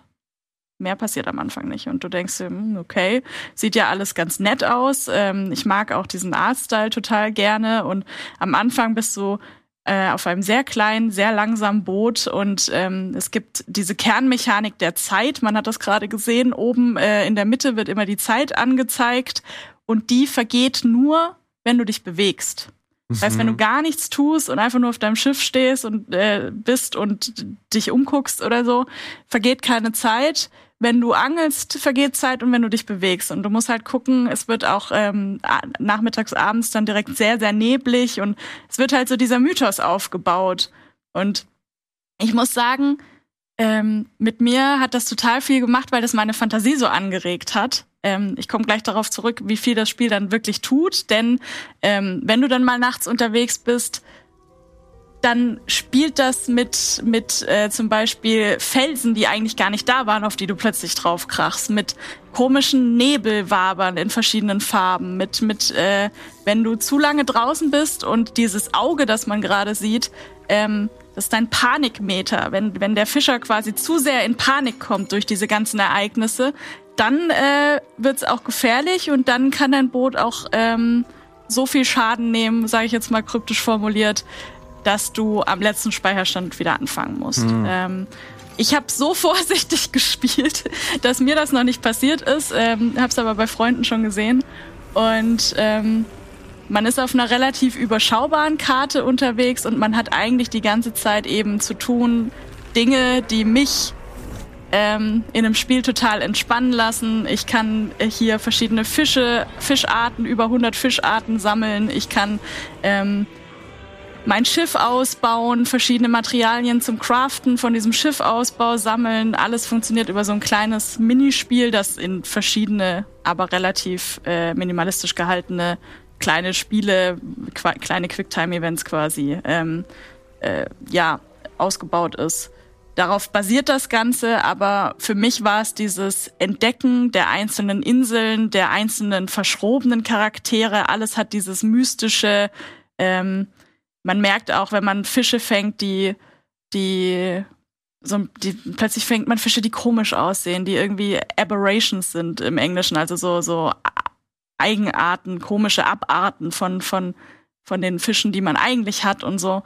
Und ähm, Janina hat es auch schon gesagt, es geht natürlich alles in diese Cthulhu-Richtung. Mhm. Ähm, für mich ist aber noch nicht so viel Story drin, wie es, glaube ich, einem wie es einem der Trailer verkauft. Aber wenn ihr Bock habt auf dieses, auf dieses Sammeln, auf dieses Ausbauen, auf dieses Entdecken, dann habt ihr da, ich würde sagen, gut 15 Stunden echt Spaß dran. Mhm. Und ähm, für mich war es eine besondere Entdeckung, die irgendwie aus dem Nichts kam, aus dem Nebel. Äh, und hatte da eine richtig, richtig gute Zeit damit und kann es nur empfehlen für Leute, die auf genau diese Dinge stehen. Cool. Ich habe äh, mir das vor einem Jahr angeschaut, glaube ich, weiß es gar nicht mehr. Auf jeden Fall gab es eine Steamfest-Demo zu Dredge. Die habe ich mir damals auf dem PC angeschaut und ähm, kann eigentlich genau das bestätigen, was du gerade erzählt. Ich habe leider nur eine Stunde gespielt. Mhm. Das war auch, glaube ich, relativ weit am Anfang und dass du sehr viele Elemente drin hattest, die dich halt eigentlich so zum zum Einsch zum Entspannen einladen, dass du hier deine Angel ausfahren kannst. Du hast halt diese Metroidvania äh, Elemente, dass du halt irgendwann einen stärkeren Motor hast, dass du weiter rausfahren kannst, du kannst äh, erkunden. Du hast äh, da hast auch dein Inventarmanagement System, wie du es aus Resident Evil hast, dass du halt schön alles ja. anordnen musst. Aber da ist halt dieses unscheinbare Auge, das sich hin und her bewegt. Und je länger du draußen bist, desto, desto weniger unscheinbar wird es. Es ist halt im Grunde dein Insanity-Meter. Und dann wird aus dem Cozy Game halt eher so ein Cozy, ein Cozy Game mit Horroranleihen. Ja. Und das, diese Mischung fand ich halt super, ja. äh, super spannend. Weil ähm, das auch so Leute wie mich abholt, die halt eher weniger Bock auf Horror haben, vor allem alleine.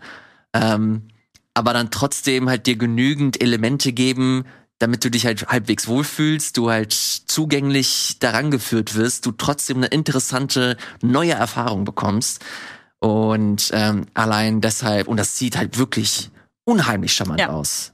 Absolut. Also ich finde das schon fast frech. Absolut. Ich habe noch ein, also es ist nicht, es ist nicht perfekt, auch nicht in dem, äh, wenn du so totaler Fan von gen genau diesen Aspekten bist, weil du musst es so ein bisschen behutsam spielen, dahingehend, dass du dass die es mit dem Balancing noch nicht so raus haben. Okay. Also du musst, du kannst dich theoretisch halt am Anfang schon komplett ausbauen. Du kannst dein dein, dein Schiff schon zu 100 Prozent perfektionieren mit diesen ganzen Sachen.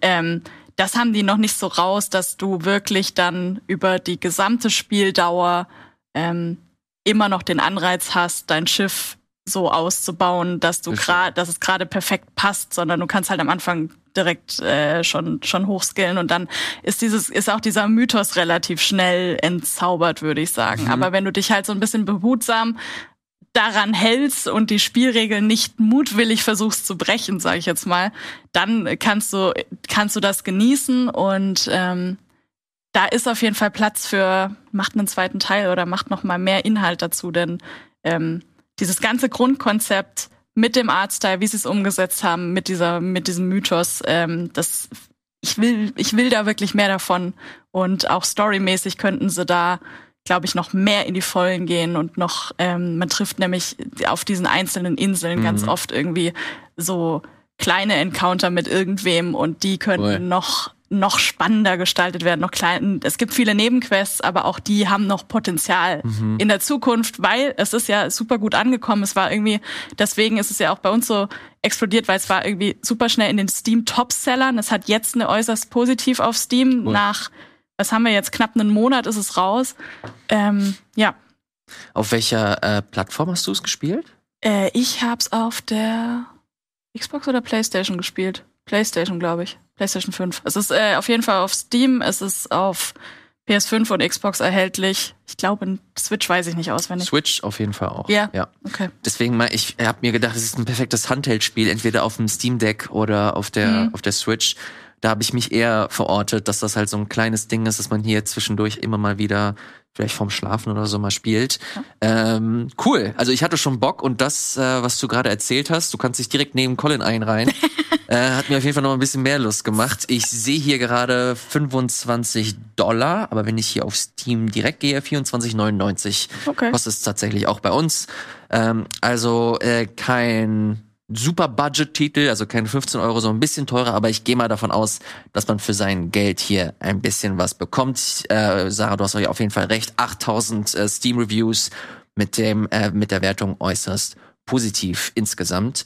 Ähm, äußerst positiv ist eventuell auch das nächste Spiel, ähm, das Sarah mitbringt. Vielleicht aber auch nicht. I don't know. Ich habe relativ wenig zugehört, weil mich der Arzt da ein bisschen abgeschreckt hat, wie der Arzt da aussieht. Das sehen wir jetzt. Ich mache mal hier äh, das Video an. Es geht um Shadows of Doubt. Ein Voxel-Pixel-Spiel, das eine Murder Mystery sein soll. Wie das konkret funktioniert, habe ich keine Ahnung von. Dafür ist Ja. aber Sarah da. Die hat's gespielt. Ja, ich hab's angespielt und ich steck auch noch nicht so doll drin, aber es ist äh, mir von einer Kollegin empfohlen, also von lol, von Esther empfohlen worden, ähm, die die das angespielt hat äh, und gespielt hat für für Game 2 aktuell und ich bin ja totaler Fan von diesen von diesen Detektivsachen, von diesen Film Noir Anleihen, von diesen ähm, ja, von diesem Entdecken und Lösen und Machen und ähm, da kam Shadows of Doubt um die Ecke zu, zu Aufnahmezeitpunkt. Ich glaube, das kommt ja sogar heute raus, das, dieser Game Talk. Es ist gestern im Early Access erschienen, ähm, also am 24. April. Und da habe ich mir das nämlich gestern Abend dann noch, äh, als es dann raus war, angeguckt. Es gibt ein spielbares Tutorial, was auch vom Spiel direkt empfohlen wird, als erstes zu spielen, denn und selbst im Tutorial ist mir das schon aufgefallen, dieses Spiel bietet einem erstaunlich viele Möglichkeiten. Also du bist äh, ein Detektiv und du bist in dieser Stadt, die, du kannst auch verschiedene Städte generieren lassen. Ähm, ich habe jetzt wie gesagt nur im Tutorial mir diese vorgegebene Stadt angeguckt. Ähm, da bist du unterwegs und löst Fälle. Du löst unter anderem Mordfälle, aber es gibt auch kleinere Sachen. Irgendwie Esther hatte diesen diesen Auftrag, jemandem Essen ins Gesicht zu werfen. Keine Ahnung. Also es geht schon in unterschiedlichste Richtungen und ähm, du erkundest diese Stadt, du erkundest die Tatorte, ähm, guckst dir alles an, was da rumliegt und musst auf dieser Falltafel quasi diese Hinweise sammeln und das miteinander verbinden und im Endeffekt Fälle lösen. Aber auf so einer komplexen Art und Weise. Also du kommst da schon an, dir wird gesagt, du kannst jetzt diese Tür aufbrechen, aber da ist ein Kamerasystem, du musst, äh, kannst diese Kamera entweder knacken, du kannst aber auch durch Lüftungsschlitze, du kannst aber auch unendlich verschiedene Dinge tun und all das hat eine Auswirkung auf deinen Charakter, also welche, welche äh, Merkmale der kriegt, wie sich das wieder auswirkt auf die ähm, generelle Welt, ähm, bin ich auch gespannt drauf. Ich bin irgendwie, nur weil ich kurz ähm, ja, mir was zu trinken äh, geholt habe, stand mein Charakter gerade draußen, war nicht bedroht, aber plötzlich hat er, wurde es ihm kalt. Also es geht auch so in die Richtung, äh, es geht so in diese ganze Rollenspielrichtung ziemlich tief rein, habe ich das Gefühl.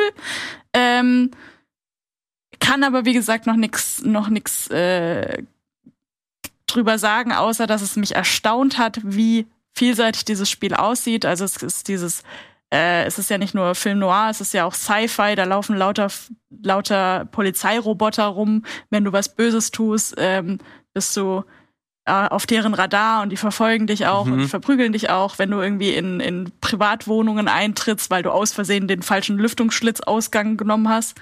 Ähm, landest du, wie ich, in der Privatwohnung und wirst erstmal von den zwei Leuten äh, ertappt und verprügelt und dann äh, gibt's eine riesen Verfolgungsjagd. Also ähm, ich fand's sehr interessant. Das ist wie gesagt noch Early Access gerade. Und ich muss mich da noch doller reinfuchsen, aber weil es irgendwie so ungewöhnlich war, dachte ich, ich gebe es euch noch so auf den letzten Metern äh, als kleine Empfehlung mit, falls ihr es sonst äh, nicht auf dem Schirm hattet, weil ich hatte es nicht, äh, bis Esther mir das äh, gezeigt hat. Ich find's mega cool, dass du es mitgebracht hast. Das ist ein absurd spannendes Ding, das ja. Auch erklärt, warum es halt letztlich so aussieht, weil es die äh, prozedurale Generation, äh, Generation, Generierung äh, dieser, äh, dieser Welt halt vermutlich einfacher macht und dass du dann halt Stück für Stück, dass da, es generiert ja. halt quasi Geschichten ja. und das finde ich halt einfach ziemlich abgefahren. Ja. Ähm, wir kommen halt gerade so hin, dass das so langsam aber sicher halt immer stärker passiert und hier hast du halt äh, das erste, finde ich zumindest, das erste, was ich sehe, große Early Access Spiel, das sich dem halt so komplett widmet, äh, mit komplett äh, generierten Tätern, Mordwaffen, äh, Räumen, Orten. Ähm, wow, ich finde das wirklich mega interessant und spannend. Ich optisch gibt mir das halt gar nichts. Äh, das war auch im Rahmen dieses Steamfestes. Auch ich glaube, es kam mit Dredge damals äh, gemeinsam äh, raus. Hab mir das auch runtergeladen, weil das, ich hab das damals gestreamt. Ein paar Leute haben mir das im Chat empfohlen. Hm. Habe ich das runtergeladen. Und ich habe da halt wirklich gar keine äh, Berührungspunkte mit der mit der Atmo gehabt oder mit der generellen Optik. Das hat mir dann letztlich nicht äh, wirklich viel getaugt, aber ich habe immer wieder davon äh, gesehen und gehört. Und äh, auch wenn ich persönlich nichts damit anfangen kann, wünsche ich dem Spiel halt wirklich alles ja. alles Gute, weil ich weil das was es macht, ist halt was Neues, ist innovativ und hoffentlich äh, wegweisend für ähnliche Spiele, die in diese Richtung gehen wollen. Ähm, cool, dass du es mitgebracht hast. Ja, ich bin, ähm, das ist so irgendwie gerade der Ist-Stand. Ähm, aber ich bin halt total gespannt, was das in Zukunft bringen könnte, weil es halt, wie gesagt, so ein, so ein erster Fall ist von, von diesem prozedural generierten Detektivding, wenn das halt in sich wirklich kohärent funktioniert und so vielseitig bleibt und irgendwie ja wirklich noch mehr Abwechslung da reingepatcht wird, dann ist mir der Style auch völlig recht. Dann ähm, habe ich da Bock drauf. Cool. Shadows of. Doubt heißt das Ganze. Gibt es im Early Access auf Steam. Äh, könnt ihr euch sehr, sehr gerne anschauen, falls ihr Interesse habt. Wir haben noch ein einziges Thema. Äh, das hat der gute Steffen mitgebracht. Steffen, hä? Der ist gar nicht hier im Studio, aber der hat sich nicht beirren lassen und hat mir einen, ähm, ein Eindruckvideo geschickt zu ich, muss immer schauen, dass ich den Namen nicht richtig oder falsch ausspreche. Immortals of Avium. Kannte ich vorher nicht.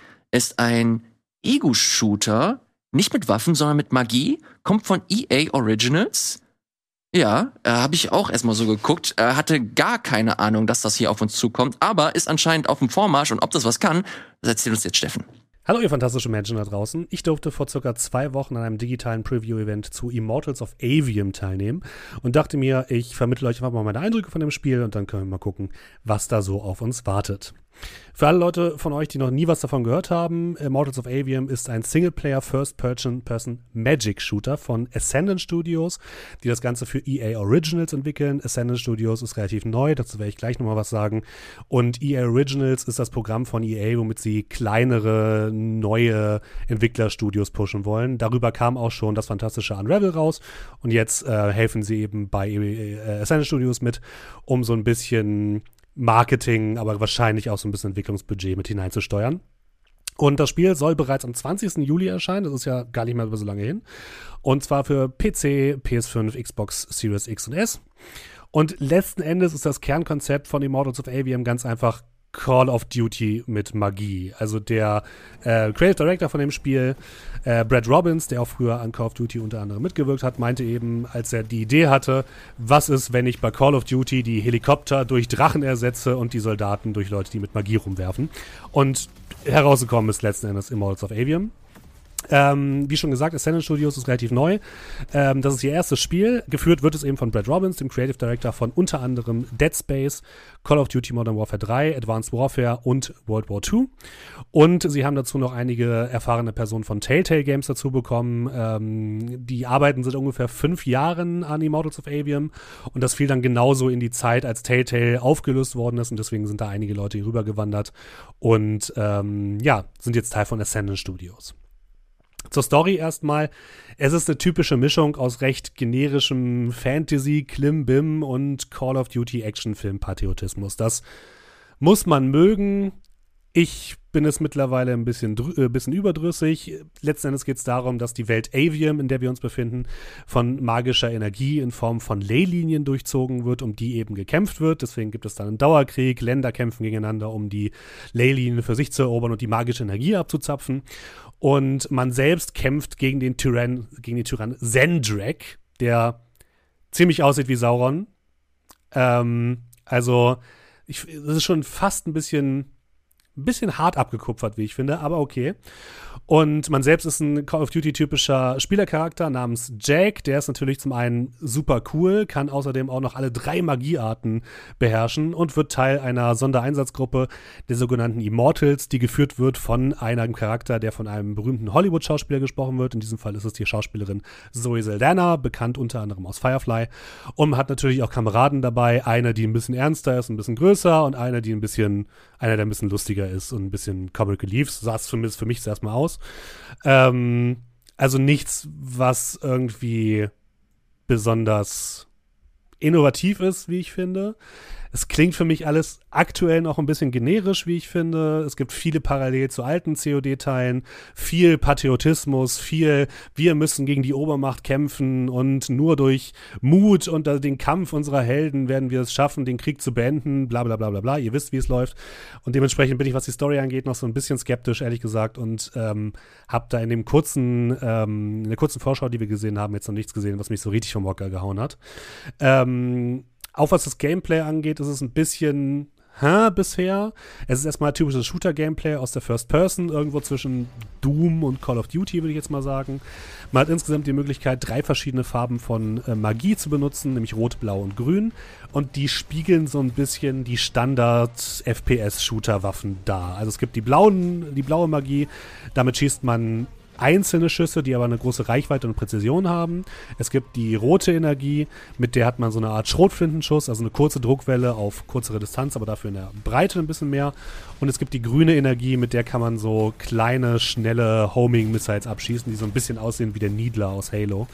Ähm, darüber hinaus gibt es aber noch Möglichkeiten, diese Magie zu verstärken oder zu verändern. Es gibt so ein kleines Ausrüstungssystem, man kann sich unterschiedliche äh, Ringe und Amulette anziehen und man levelt tatsächlich auch auf. Man ähm, kann Perks freischalten, mit dem sich diese Standardwaffen ein bisschen weiterentwickeln. Als Beispiel wurde genannt, dass man äh, zum Beispiel die blaue Energie auch zu so einer Art Aufladeschuss machen kann, womit man eben länger braucht, um zu schießen, aber durchaus einen stärkeren Schuss abgeben kann. Und ähm, aufgelockert wird das Ganze von so ein paar kleineren Rätselpassagen mit einfachen Schiebe- und Lichträtseln. Die sahen insgesamt auf jeden Fall cool aus. und haben auch den Eindruck vermittelt, dass man dann so ein bisschen aus der Baller-Action ein bisschen in ruhigere Abschnitte kommt, die auch ein bisschen offener sind als die allgemeinen Schlauchlevel, die man sonst äh, findet.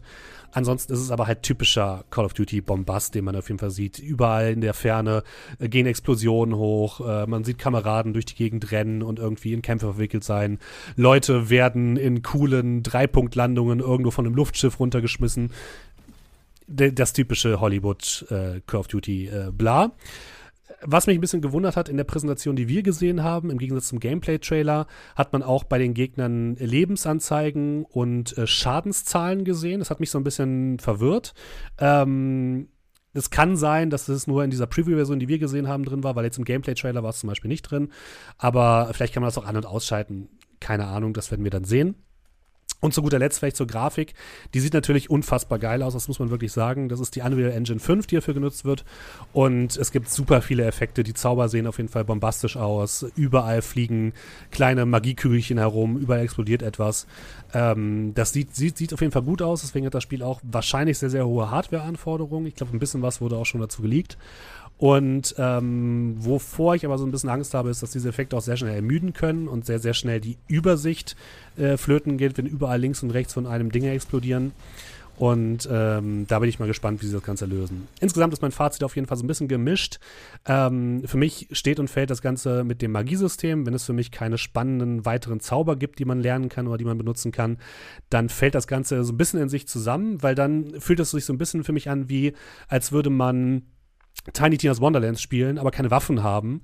Oder Borderlands, äh, Borderlands sage ich schon, äh, Bioshock und keine Waffen haben. Und das ist mir dann doch irgendwie ein bisschen zu wenig. Deswegen ähm, mal gucken, was sie da noch vorhaben und was es da für verschiedene Möglichkeiten gibt, die Magie einzusetzen.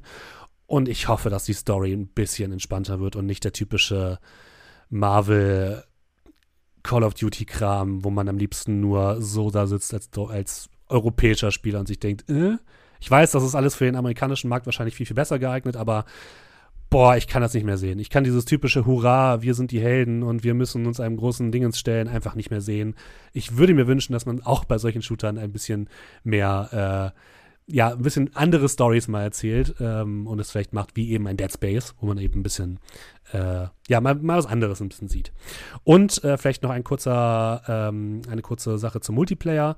Ähm, sie haben gesagt, es wird ein Singleplayer-Shooter. Als bei der Fragerunde zu diesem digitalen Event allerdings das Thema Multiplayer aufgaben, ähm, hat äh, Brad Robbins nicht verneint, dass es vielleicht doch einen geben wird. Aber er hat gesagt, dass der Singleplayer im Fokus steht. Ich kann mir also vorstellen, dass sie vielleicht, wenn der Singleplayer gut erfolgreich ist, vielleicht noch sowas wie einen Multiplayer hinterher schieben als DLC oder irgendwie sowas. Aber nativ ist es zumindest nicht mit drin, auch kein Koop-Multiplayer oder so. Ähm, das finde ich auf jeden Fall spannend, weil ich sag mal so, EA ist ja jetzt in letzter Zeit nicht dafür bekannt gewesen, dass sie sich an große ähm, AAA Singleplayer-Shooter angewagt haben. Von daher, mal gucken, was daraus wird. Ähm, mehr werden wir dann auf jeden Fall sehen, wenn das Spiel draus, äh, draußen ist am 20. Juli. Und ich bin mal gespannt, ob sich meine ähm, ja, Befürchtungen bewahrheiten oder ob Immortals of Avium mir beweisen kann, dass es doch ein bisschen eine eigene Identität hat und nicht einfach nur ein Call of Duty mit Magie ist. Bin gespannt. Viel, ja, viel Spaß euch und äh, zurück zu euch. Und da sind wir auch schon äh, zurück hier im Game Talk und gleichzeitig am Ende. Ja. Vielen, vielen Dank, so schnell Sarah. geht das. Ja, dass du am Start warst. Äh, es ging äh, wie im Flug im wahrsten Sinne. Ähm, Sarah, du bist äh, nicht mehr so oft hier im Game Talk, weil Das stimmt. du äh, super busy bist. Du bist eine Busy Bee und machst interessante, coole Sachen. Was machst du denn? Äh, ja, ich, ich weiß nicht, Menschen, die vielleicht Last Bean Standing geguckt haben letzte Woche, haben schon mal davon gehört, auch im RBTV Kosmos. Ähm, wir sitzen, wir machen da oben ein neues Format, das äh, für den Kika, das heißt Ansage. Falls ihr das in Kombination äh, auf YouTube eingibt, seht ihr da auch schon die ersten Folgen. Ähm, und äh, wie der Kika es so verspricht, ist es ein Format für äh, über Gaming für Kinder. Hä, es Ähm, gibt doch nichts Besseres. ja, und das ist halt voll, voll cool. Ähm, das, ich kann da auch wirklich nur von der Vergangenheit Sarah sprechen. Ich hätte mich voll gefreut, wenn es sowas gäbe. Und ähm, ich hatte letztes Mal in den Kommentaren gelesen, als wir hier über kinderfreundliche Games gesprochen haben, dass ihr da draußen ähm, da auch immer für Tipps äh, offen wart und ähm, vielleicht auch schon Kinder habt. Dementsprechend erzähle ich es einfach einmal kurz. Das ist ein Format, ähm, bei dem die Kinder in der Hauptrolle sind und ähm, eine Ansage stellen können an ihren Lieblingsstreamer oder ihre Lieblingsstreamerin und ähm, dann ja kommentieren, wie sich der oder diejenige dann anstellt bei Hey, äh, schaffe in Fall Guys innerhalb von so und so vielen Versuchen die Krone zu erlangen. Pokémon habe ich auch schon gesehen. Pokémon gab's ähm, ganz. Äh, es gibt eine Staffel von von unterschiedlichsten Games, äh, die für Kids in dem Alter interessant sind. Ähm, und ja, verschiedenste StreamerInnen, die uns da schon beehrt haben. Gunnar geht zu denen nach Hause und guckt sich das gar an, wie das Gunnar das ist da Moderator, ausschaut. Gunnar so, ist natürlich am Start. Und ähm, ja, ich wollte es einfach nur mal erzählen, weil ähm, mir das Ganze echt äh, Spaß macht und am Herzen liegt und äh, du da auch mal reinschalten solltest. Felix. Ja, wie gesagt, ich habe da, ich hab da hier und da schon mal äh, reingeguckt. Äh, ich habe geschaut, wie Gunnar versucht hat, mit einer Streamerin, ich habe den Namen leider Mauki? nicht mehr. Ja, ja.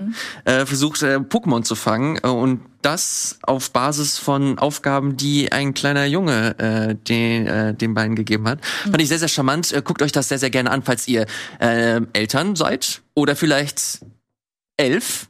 Dann würde ich eventuell hinterfragen, ähm, ob ihr wirklich hier reinschalten sollt. Falls nicht, äh, auch nicht schlimm. Hier unten seht ihr auch rbtv.link slash äh, Game Talk. Es gibt keinen anderen Link, es gibt nur slash Game Talk. Bitte geht nur da drauf und supportet äh, diese Firma damit. Das ist der einzige Link, um diese Firma zu unterstützen.